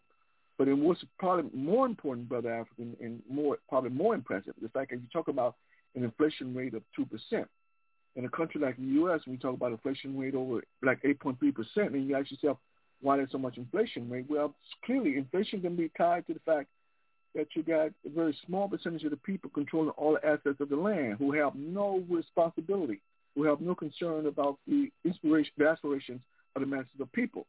In their in their in their, in their frame in their frame of mind, it doesn't matter, you know, uh, you know what, you know, uh, uh, uh, how much the people in society suffer, because for them, what is primary is, is, is to make profit at any expense. And, it com- and of course, in the process of making that profit, then you you you, you put into place uh, a you know outrageous inflation rate. And this is super. This is now this inflation rate is possible simply because you got a government in place that willingly uh, not only prints up the money to give to wealthy people for the purpose of buying up all these assets, but you also have these, uh, these, these, these economic policies in place where that wealth is not taxed by the state. And so, so, so, so, that, so in other words, you got a situation in the United States where, where inflation is destined to increase. And unfortunately, as in, inflation, inflation increases, uh, the, the, the ability for the, for the average person in terms of being able to get the things they need, like food, shelter, and so forth and so on, those things are very, very difficult to obtain. And so they have to make very, very, um, very, very uh, difficult choices whether to eat or whether to pay the rent. So this is this is this is absurd. But in, in the case of Venezuela, and so when you talk about two percent inflation rate, then you talk about people actually using the money not for the purpose in terms of actually profiting at the expense of the people, but using that money in a, in a manner in which you get things done. And so the, the little inflation that does increase is an actual result of you know actual business activity that's taking place in which in order to in order to ensure that those those, those business activities take place, uh, there has to be a certain amount of uh, uh, uh, exchange, a certain amount of give and take in terms of funds, and so that's going to have some that's going to create some inflation. But two percent is outstanding, so that means that these the Venezuelan people are actually doing the work of the people, and it's reflected in the economy. So when we look at the, econ- the inflation rate in the United States and look at what 8.3 percent, that's why, then we got to fundamentally understand the American government, American system of capitalism is not concerned about the overall functioning of the economy and more concerned with the empowerment of the wealthy at the expense of all others. Venezuela is that opposite. It is concerned about the masses of people, use the resources of the land to benefit the people, It's reflected in a low interest rate. So now close with that. Uh, thank you, Brother Haki. You know, Brother Anthony, Um, one of the things um, when you look at this article and you want to talk about a country that value the concept of human rights, I think it can be viewed in this context when you look at this particular uh, fact, where it's stated that in 2021, food supply grew by 69% compared to 2017, and 60% of private companies increased their sales. The Bolivarian government granted 500,154 dwellings to vulnerable um, families. So when you talk about this question as human being, one of the things should be the right to um, have have housing. The dwellers seem to be um, doing an excellent job in terms of looking at their surplus and sending it directly in areas to ensure that at least the people have their basic needs. Uh, your response to that, Brother Anthony? I think your observation is accurate, Brother Africa. Uh, I think I think the fact that uh, that uh, in spite of the blockades imposed by imperialism, that uh, Venezuela's economy is growing is a reflection of the fact that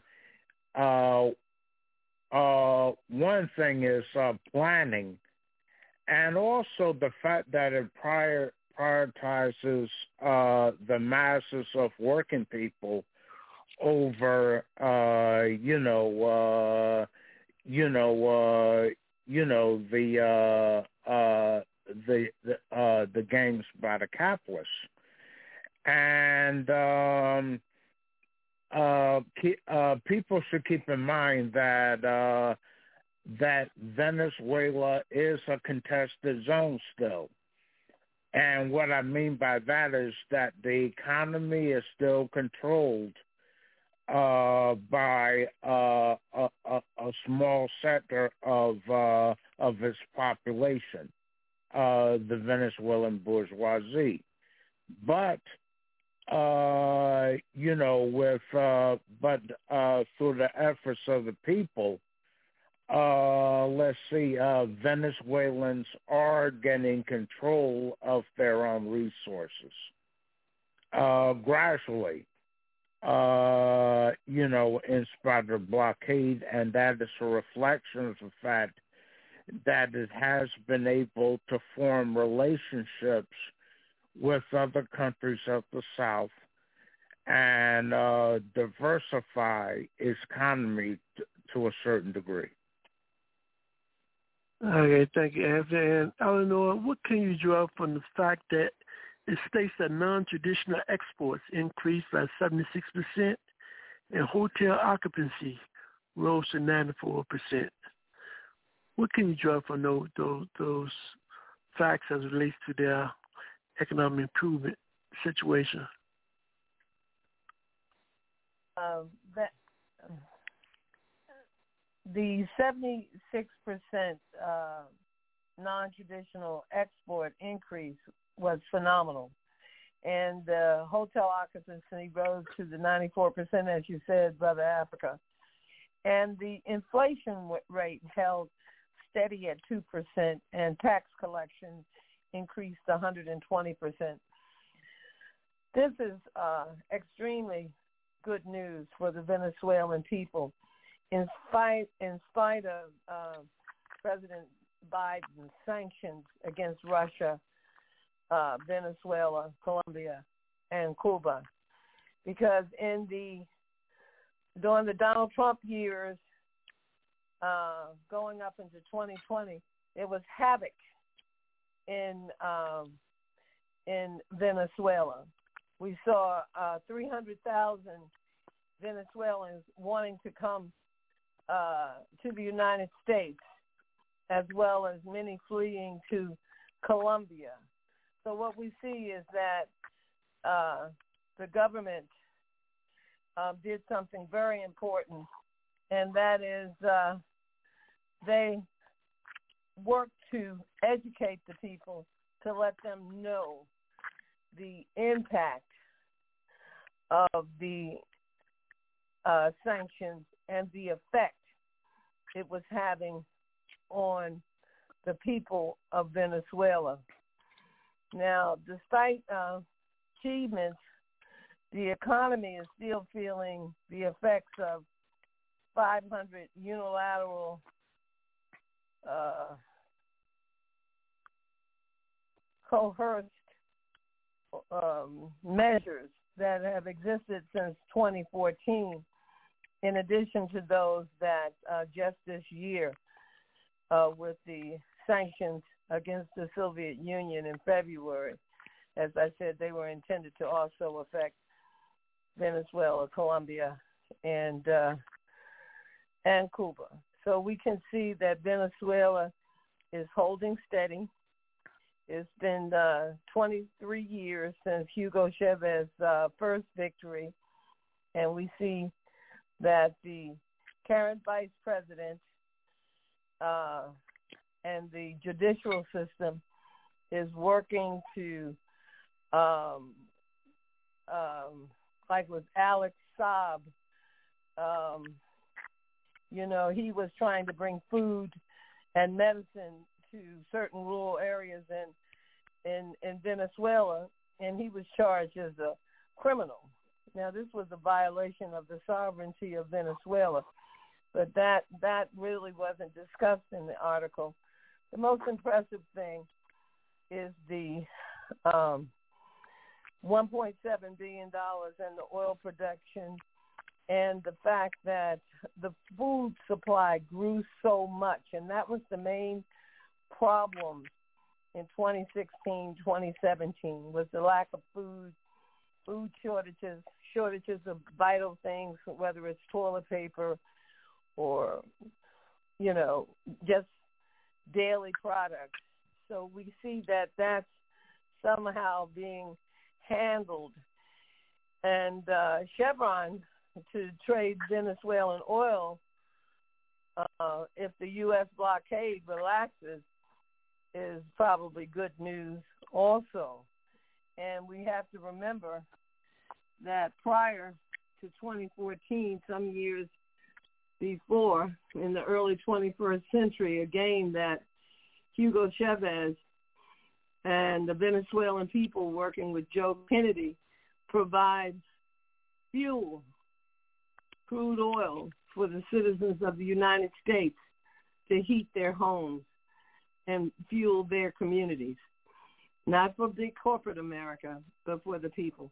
So all in all, this is uh, very um, productive news, and the um, to relieve some of the artificial food crises, the the, the created famine, and to allow capital to circulate is very important to stabilizing the economy and reinforcing the Venezuelan people's uh, concern that uh, they stay in Venezuela and there's no reason to to migrate anywhere.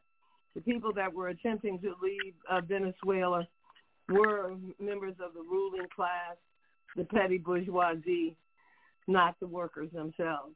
So we see the infrastructure improving as well as the half a million units of housing. And when Venezuela talks about um, creating housing, Brother Africa, it doesn't mean a roof over your head and no equity in your home. It operates very much like Trinidad and other other countries where the the native people are allowed uh, the land and resources to build and own homes. And that is what happened in Venezuela. So that's a phenomenal thing. And it's a model for the U.S. to emulate where we do not even recognize housing as a human right. And we have millions laying on the street and underhoused in this country. So um, it was very encouraging. And that 2% inflation rate was very good. The concern, though, is that artificial pricing of crude oil that both Bolivia, as we talked about last week, was dealing with. You don't need to deal with the world market uh, conditions for the price of oil domestically. You should have a domestic program that provides the needs of the citizens and, and not one that fosters the interests of the corporations. So I think it's uh, overall um, sounds very encouraging, and the Venezuelan people uh, continue to move towards democracy and uh, uh, a people's government. That's a beautiful thing. And they stand in solidarity with Cuba, Colombia, and other progressive nations. Thank you, Sister knowing Brother Moses. Come and talk to us. What you bring, what you uh, take from this article. Mm. Yeah, I've been uh, kind of out of it the last 30 seconds or so. Um, um, no problem, Brother Moses. We'll let you go ahead and get yourself together, and we will continue down this road as we go to this next article that comes from Telesur. It's really interesting. This article has a different narrative in terms of who is responsible for this confrontation between Russia and Ukraine. The article is titled U.S. Political Scientists Blame West for Ukraine Crisis. I wonder why, Brother Haki, why does scientists blame the West for the Ukraine, for, for Ukraine crisis? What is your take on this one, Brother Haki? Well, any, any, anyone who's been following the history uh, of that region uh, knows the kind of um, uh, the the complicity involved uh, between U.S. in term and, and Ukraine in terms of what's currently going on. One of the things was there was a agreement given um, between the U.S. Uh, James former Secretary James Baker uh, under the Bush administration and Russian officials. There was a guarantee. Uh, there was a commitment that uh, um, NATO uh, two things. Uh, NATO would would not seek to involve others in the former the former Soviet Union, those former states of the Soviet Union, will not be approached to become part of NATO. And secondly, that um, uh, the NATO as an organization will not expand eastward toward the Russian border. Of course, both of those stipulations, both of those guarantees were were were were were were uh, were, uh, were were not were not practiced. Uh, you had a situation with the, the, the, the U.S. under auspices of NATO did exactly what it promised it wouldn't do. And of course, when you, anytime you have a, a very hostile power uh, like the U.S., uh, that has historically been very clear that it sees Russia as the enemy. So anytime you have a superpower like that, you know, you, utilizing a third party for the sole purpose in terms of not just to provoke, but potentially to attack a nation, then of course it's going to create some kind of insecurity. Uh, Russia, like any state, you know, had wants to wants, wants to survive, and so therefore, so so by you know by uh, you know enticing uh, Ukraine to become part of NATO, arming and financing Ukraine, uh, it, it, it, it's sending a, very, sending a very bad signal to Russia.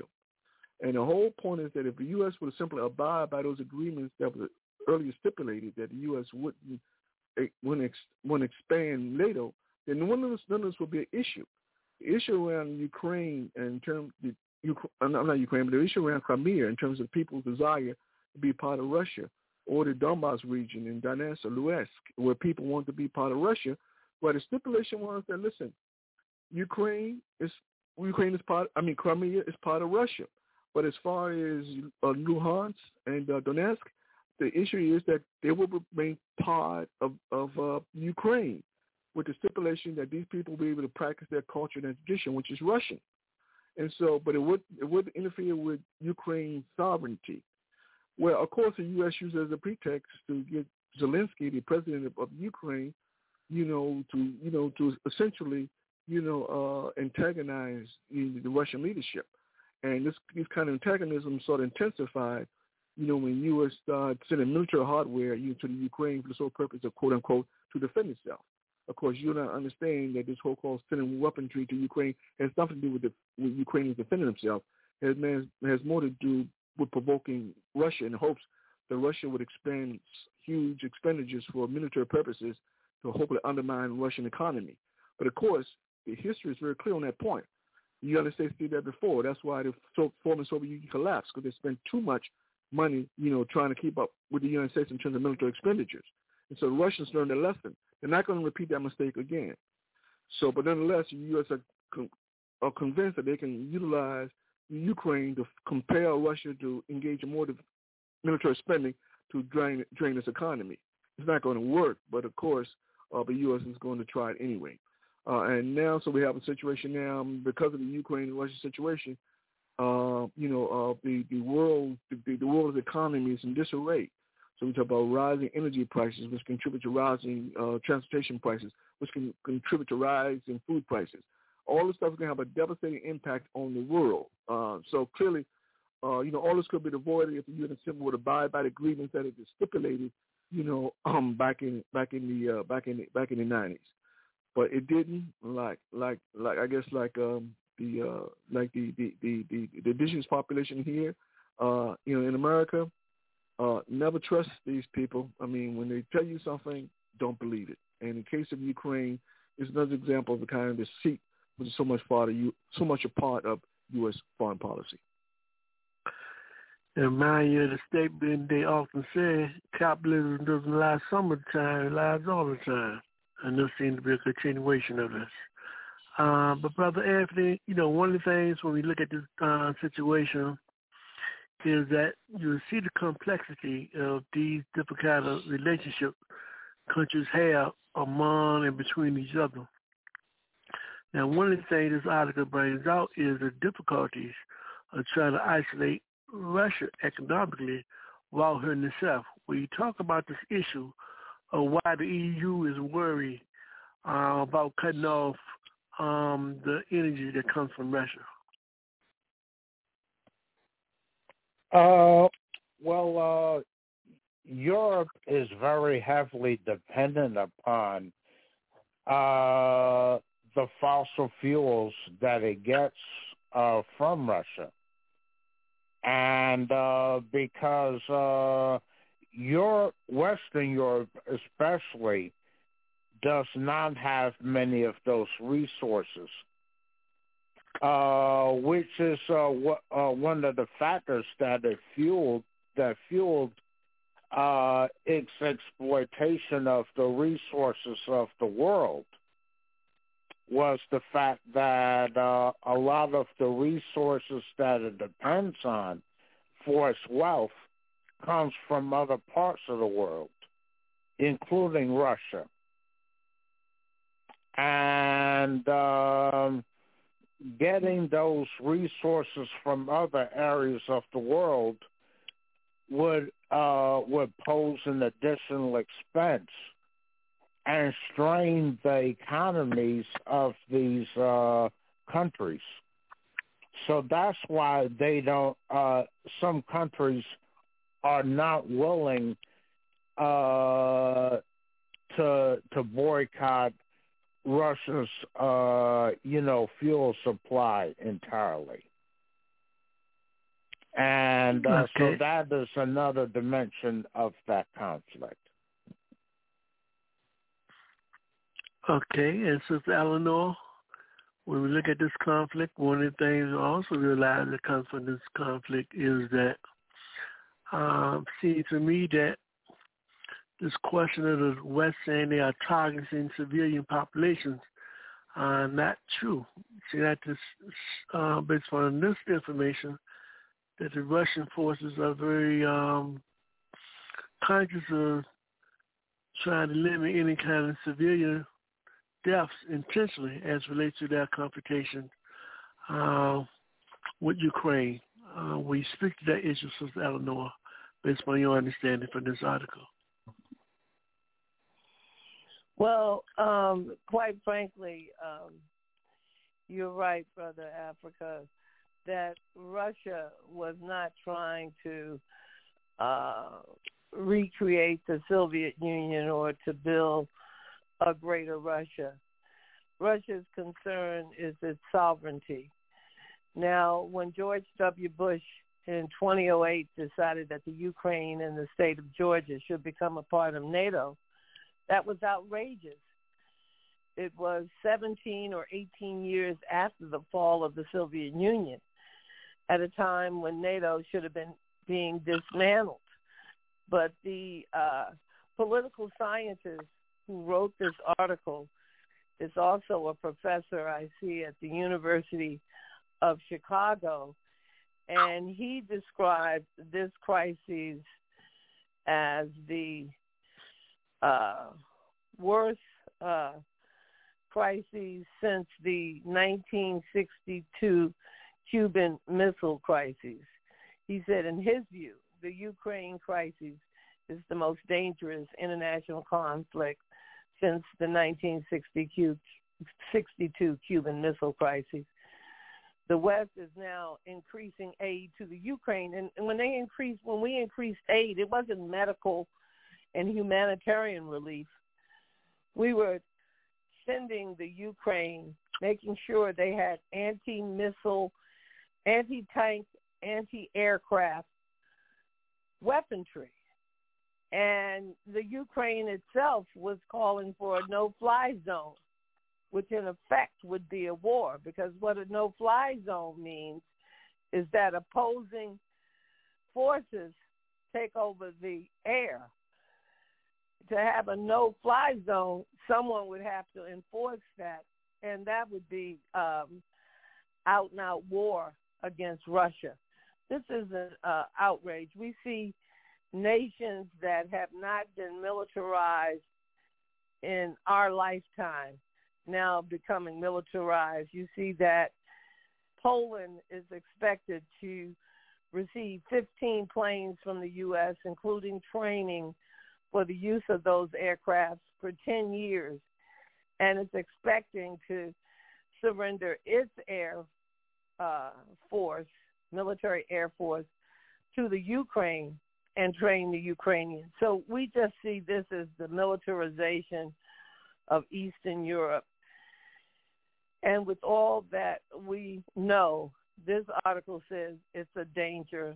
It's a uh, it's it's not only uh, the in late 2021 the West ignored Russia's security concerns with intentions of including the Ukraine in NATO, which led, led directly to the current war. That's the cause of the war. These are Russian, the Ukraine and Russia, the people share a common language. They share a border. It would be as if Russia occupied the Texas, Arizona, Nevada, California border. It's it's it's it would be an act of war, an act of aggression. So quite frankly, uh, the only thing I can say is that NATO needs to be dismantled. It's uh, outrageous that in President Biden's budget that the Defense Department budget, as you said, Brother Africa, went up so many millions of dollars profiting from that, just the war machine. So uh, this is a, a very dangerous situation. Um, Russia wasn't concerned about conquering new territory. It, it really, really is not It's concerned about, it appears to, from this article, it be, appears to be concerned about its own sovereignty. Thank you, Sister Eleanor. To our listening audience, this is Africa on the Move. We're in the seat. We're going to take the heat as we define it. We're going to stand behind it. We're discussing part two, South America and the world from Telesur. What we're going to do right now, we're going to take a revolutionary culture break. When we come back, we're going to have some announcements from Brother Hakeem Anthony, and then we have our final thoughts. And like always, you can catch us on our ways every Sunday evening starting at 7 p.m. Eastern Time. Spread the word. We want to increase our listenership. And the only way we can do that is to get you to help support us by spreading the word. Because we do want Africa on the move to become a vehicle and the house in every African home throughout the world. That's our mission. So we'll be right back here listening to Brother Africa, and this is, again, Africa on the move. En la cabeza, en intelecto y actitud, estamos sobrados, somos ricos y sigo respetando al de Puerto Rico, al cubano, al colombiano, mexicano y español, pero lo de nosotros sale del corazón, con sentimiento, con talento, no con armas sino con conocimiento, el intelecto emana de los foros, te metes en internet y lo ves en los foros, es sabiduría, aunque muchos locos piensen que son habladuría, conozco primero a fondo la ciencia mía, para que después hablen como comadre chismosa, yo te escribo en en el país de las maravillas, y estamos claros, te portas mal, te acribillan, te hacen papilla, es que eso es obvio, o eres ángel o eres demonio, ni ni no, o eres ángel o eres demonio, quiero a toda la gente con las manos arriba, ¿dónde están los latinos con las manos arriba? Que vive el hip hop con las manos arriba, ¿qué? con las manos arriba, que viva la cultura con las manos arriba,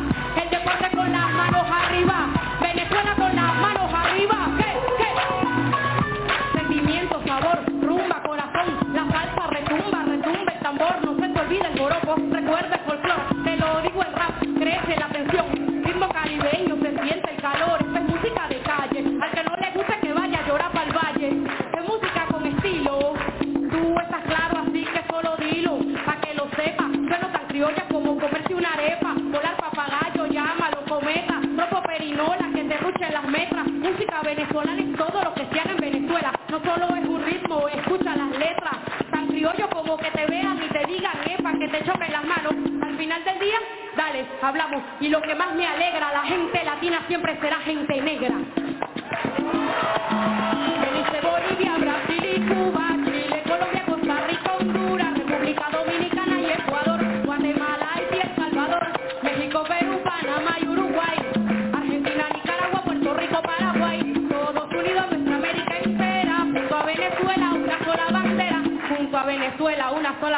Comandante, te amo, que Dios te bendiga.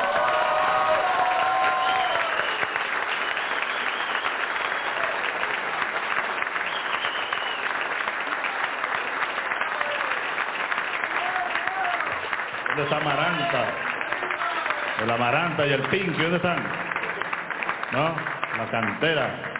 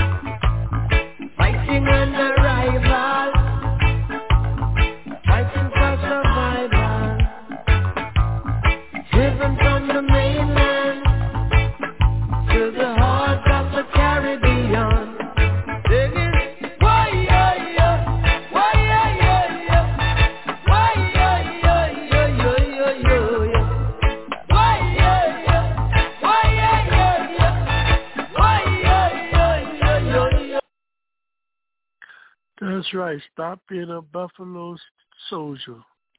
And we're not going to let you forget that you were stolen from Africa and brought to the Americas. So you are still African. Don't you forget that. Welcome back to Africa on the Move and making that closing remarks before we do that. We do have some announcements we would like to make. And we'll start off with Brother Anthony. We'll bring in Brother Anthony. The mic is yours. Uh, thank you, uh, Brother Africa. A couple of announcements. Um, uh, let's see. Uh, first, um, uh, let's see. Uh, next month we will be commemorating African Liberation Day. Our theme this year is 64 years of African Liberation Day. We must intensify the revolutionary struggle against capitalism and imperialism, Zionism, and neocolonialism, and for Pan-Africanism, one unified socialist Africa. Uh, you can find out more information by visiting our website,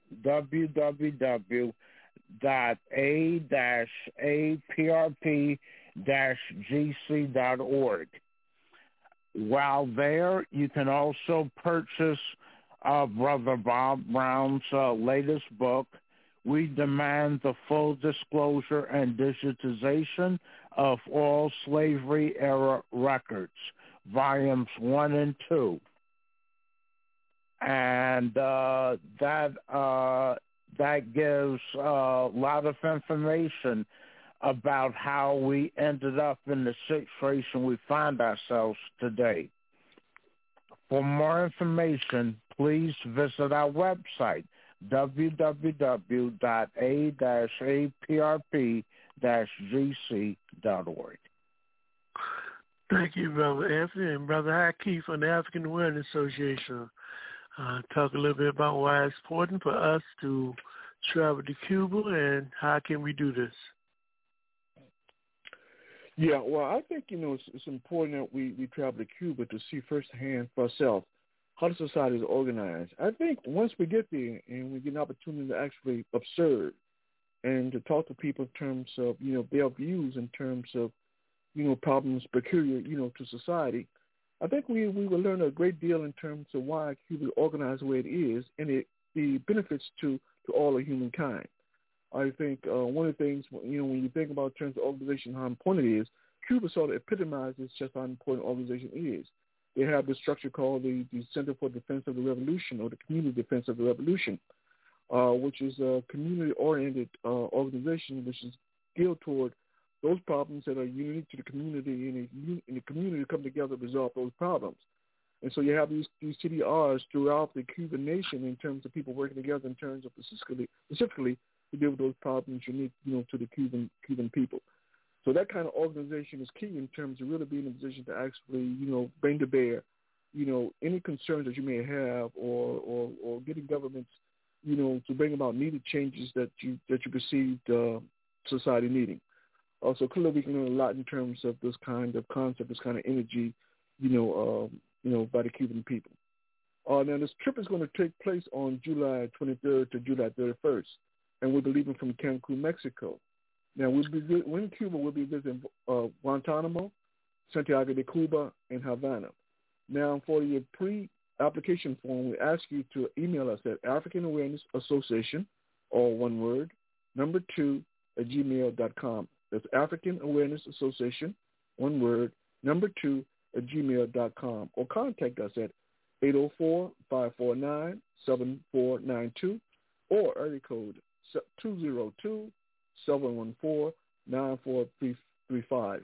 Or we'll go to our website and at www.aaa-cubatours.com. That's www.aaa-cubatours.com.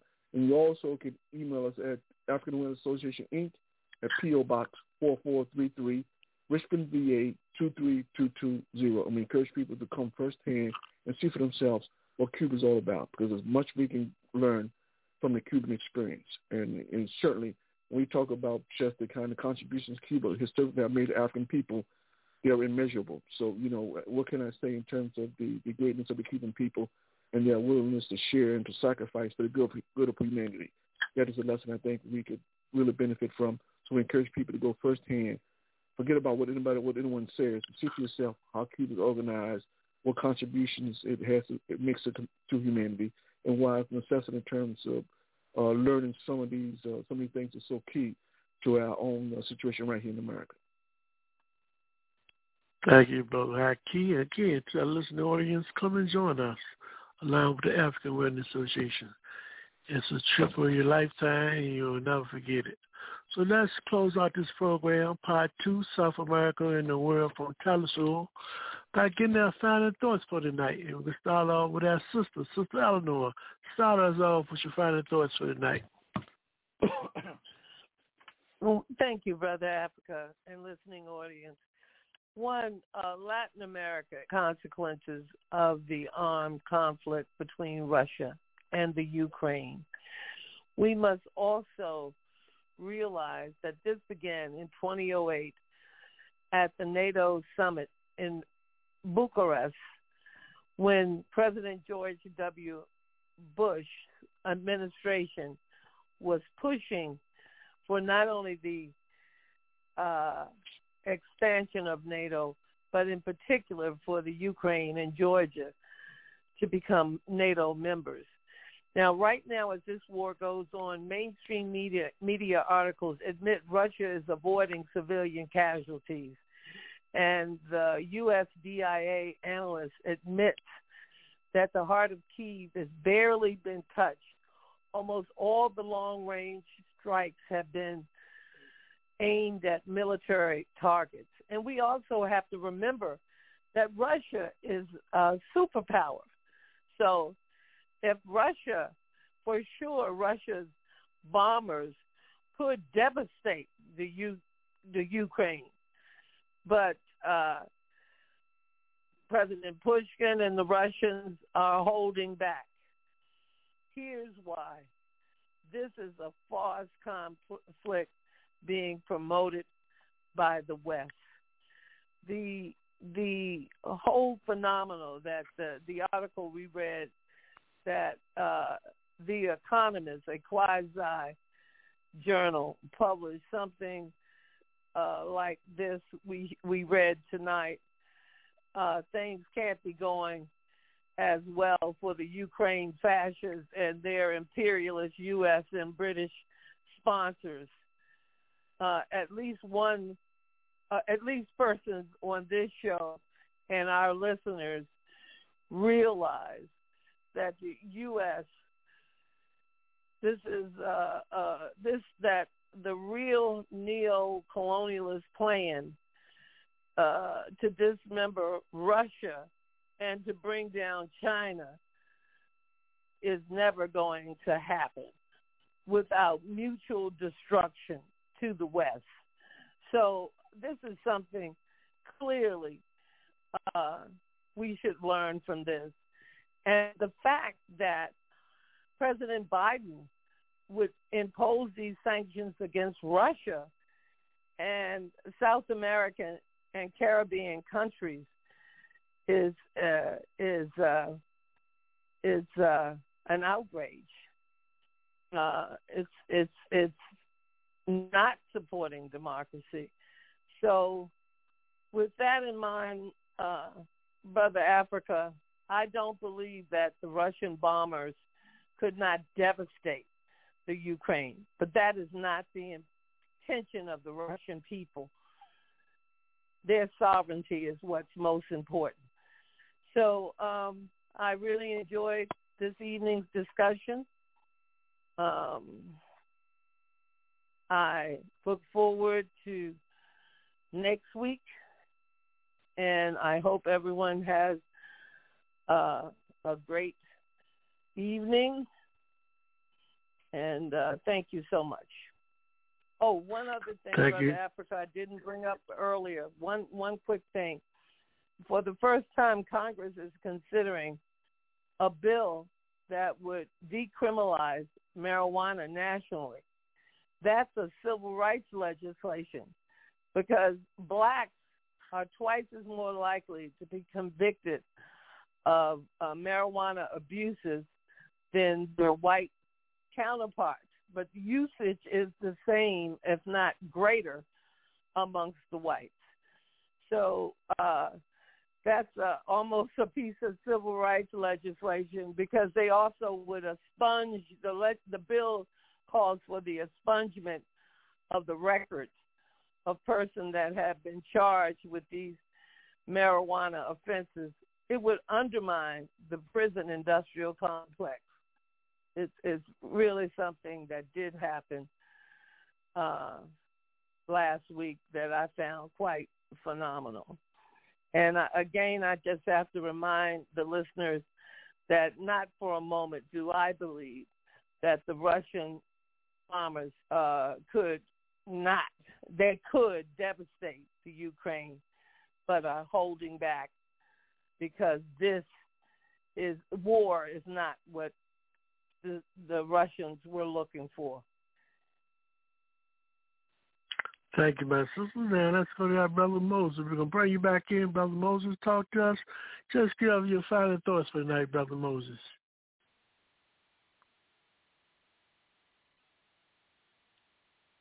While we wait for brother Moses final to come. thoughts, my, my final thoughts. Oh, um, it's been interesting. Um, I um, I've been a little bit under the weather, I guess. Uh, but uh, I think you know my emphasis is is to study, study, study, and uh, we we li- we live in a world where it's possible to understand the problems of the world, and it's possible to, to solve the problems of the world if we just put our minds to it. And uh, and uh, I think dialectical and historical materialism is, is the, the order of the day, and that we should be looking at at at the world's problems uh, historically and uh, to understand them. This is this. I'll just leave it right there. Thank you. Thank you, Moses. We hope you feel a little better and nothing be a failure but a try. So we thank you for what contribution that you have made today's program. And we now we're gonna move forward with Brother Anthony. Brother Anthony, your final thoughts for tonight, Brother Anthony. My final thought for tonight is that uh, we must uh, continue to uh, to study our history, educate ourselves, and join an organization that is working for our people's liberation. Uh, is critically important that we be organized. One such organization is the All African People's Revolutionary Party, GC. You can find out more about us by visiting our website, www.a-aprp-gc.org. Thank you for having me. Thank you, Brother Anthony. Haki, you have the final words for tonight. The mic is yours. Well, you know, you know, I'm also reminded of um, Gil Scott Heron's uh, song, you know, "Waiting for the Axe to Fall." You know, recently there's been much discussion among so-called economic elites around the question of the housing bubble. Uh, the housing bubble means that the value of the houses of over, are overstated, and so as a consequence, you got a one uh, a a a a, a one a, a one bedroom ranch going for you know close to half five you know half a million dollars. And so clearly, you know, in terms of value, it doesn't take a genius to figure out, you know, that a, a one bedroom ranch, you know, with no land doesn't come even, even close to five hundred thousand dollars. Because of the nature of the economy, they've been able to to to to, to uh, elevate the, the value of these houses. And the problem is that in elevating the value of these houses, you create a situation which the mass of people can no longer afford to, to buy houses. As a consequence, uh, a lot of people not only can they not afford to buy these houses, but the people who actually got the houses are in a situation where the salaries are not keeping up with the with the cost of the housing, so they're simply abandoning abandoning these homes. And so, which means that at some point, you know, uh, the, the the elites are warning that the housing bubble is going to collapse. And when that collapses, when the housing bubble collapses, it's going to have an impact on the entire uh, state of the economy. And this is one of the real, real, real, real, real ironies in terms of you know how this economy operates. Uh, there's a, a tremendous amount of complacency that exists in society, and people are not aware of the fundamental real, real dangers in terms of an implosion that is taking place right before our eyes, because we fail to grasp, you know, the seriousness of the economic challenges facing, facing this, nat- this nation. Uh, one of the things, you know, um, there's a tendency among people, you know, to to you know, to take to express their anger, direct their anger at those who don't have any control over the situation they're currently with. Recently, there have been a couple of incidents in which you know um, some people arbitrarily uh, killed some folks based upon their skin color, you know, out of hostility and, and anger and racism. Uh, the bottom line is that killing those people do nothing in terms of resolving the kind of problems that you're confronted with, uh, in terms of inability, in terms of you know housing, inability to find jobs, or inability in terms of you know decent medical care. Those problems does not resonate with the, the, the mass of people. Those jobs are peculiar to a ruling class who doesn't have the interests of the people at heart. And so it doesn't make sense to go around killing people who are powerless, people who have no power. It makes no sense at all. So what, whatever it is that you think you're trying to express, is the it's not uh, translating in anything meaningful other than a stupid act because you don't kill someone who has no power, who has no ability to remedy the situation or the hardship that, that you're feeling. Uh, so clearly people got to wake up and realize, you know, and, and, and this place anger is not going to resolve the issue. We have to concretely understand that the, what the issue is the capitalist system, and understanding is the problem with the capitalist system is you understand that we can anticipate certain kind of inadequacies, certain kind of hardships being dished out on the masses of people.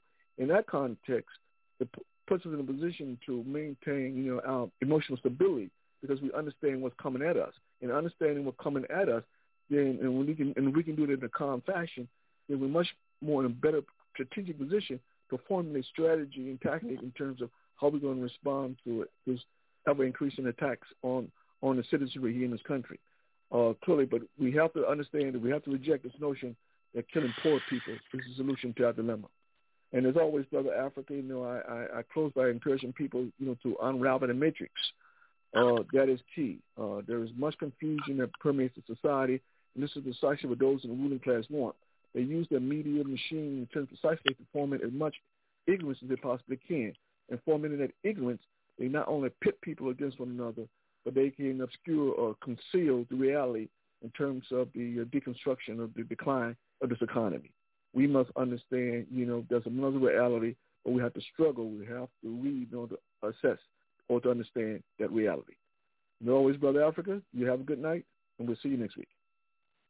Uh, thank you, Brother Haki, on my panel analysts, and of course the listening audience for allowing us to come to their homes this evening where we can speak truth to the powerless and the powerful.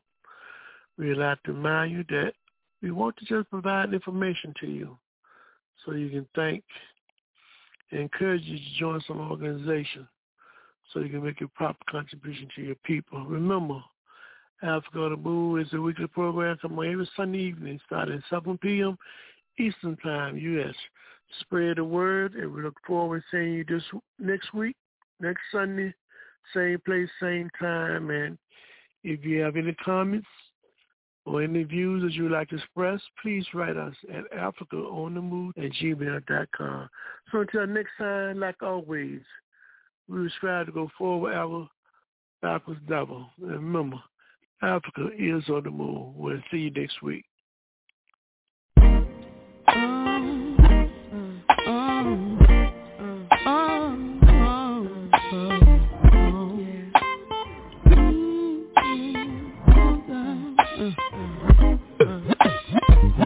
Is my king, is my one, one. Yes, he's my father, yes, he's my son.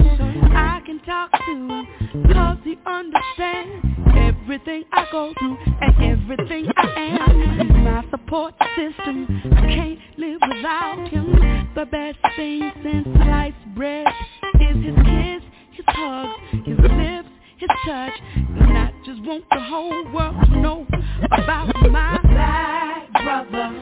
I love you and I'll never try to hurt you. I want you to know that I'm here for you forever true. Cause you're my black brother, strong brother. And there is no one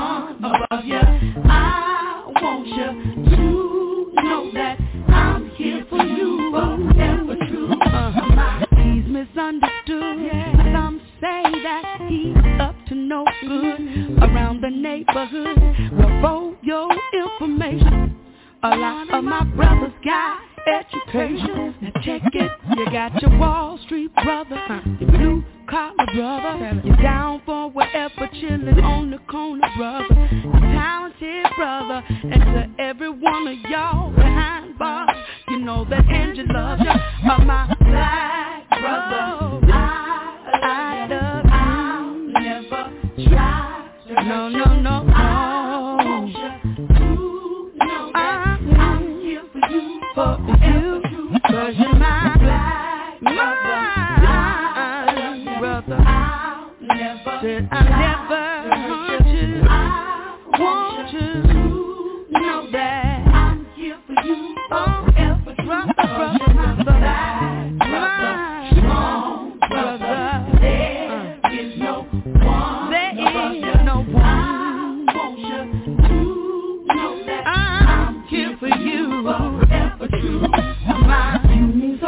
To me. You give me what I need. I'm so proud. I'm so proud. I love you for staying strong. You got it going now. I'm so proud of you. Going through thick and thin, brothers, you gonna win. I'm so proud of you. I'm so proud of you. Whenever you're facing down, brothers gonna work it out.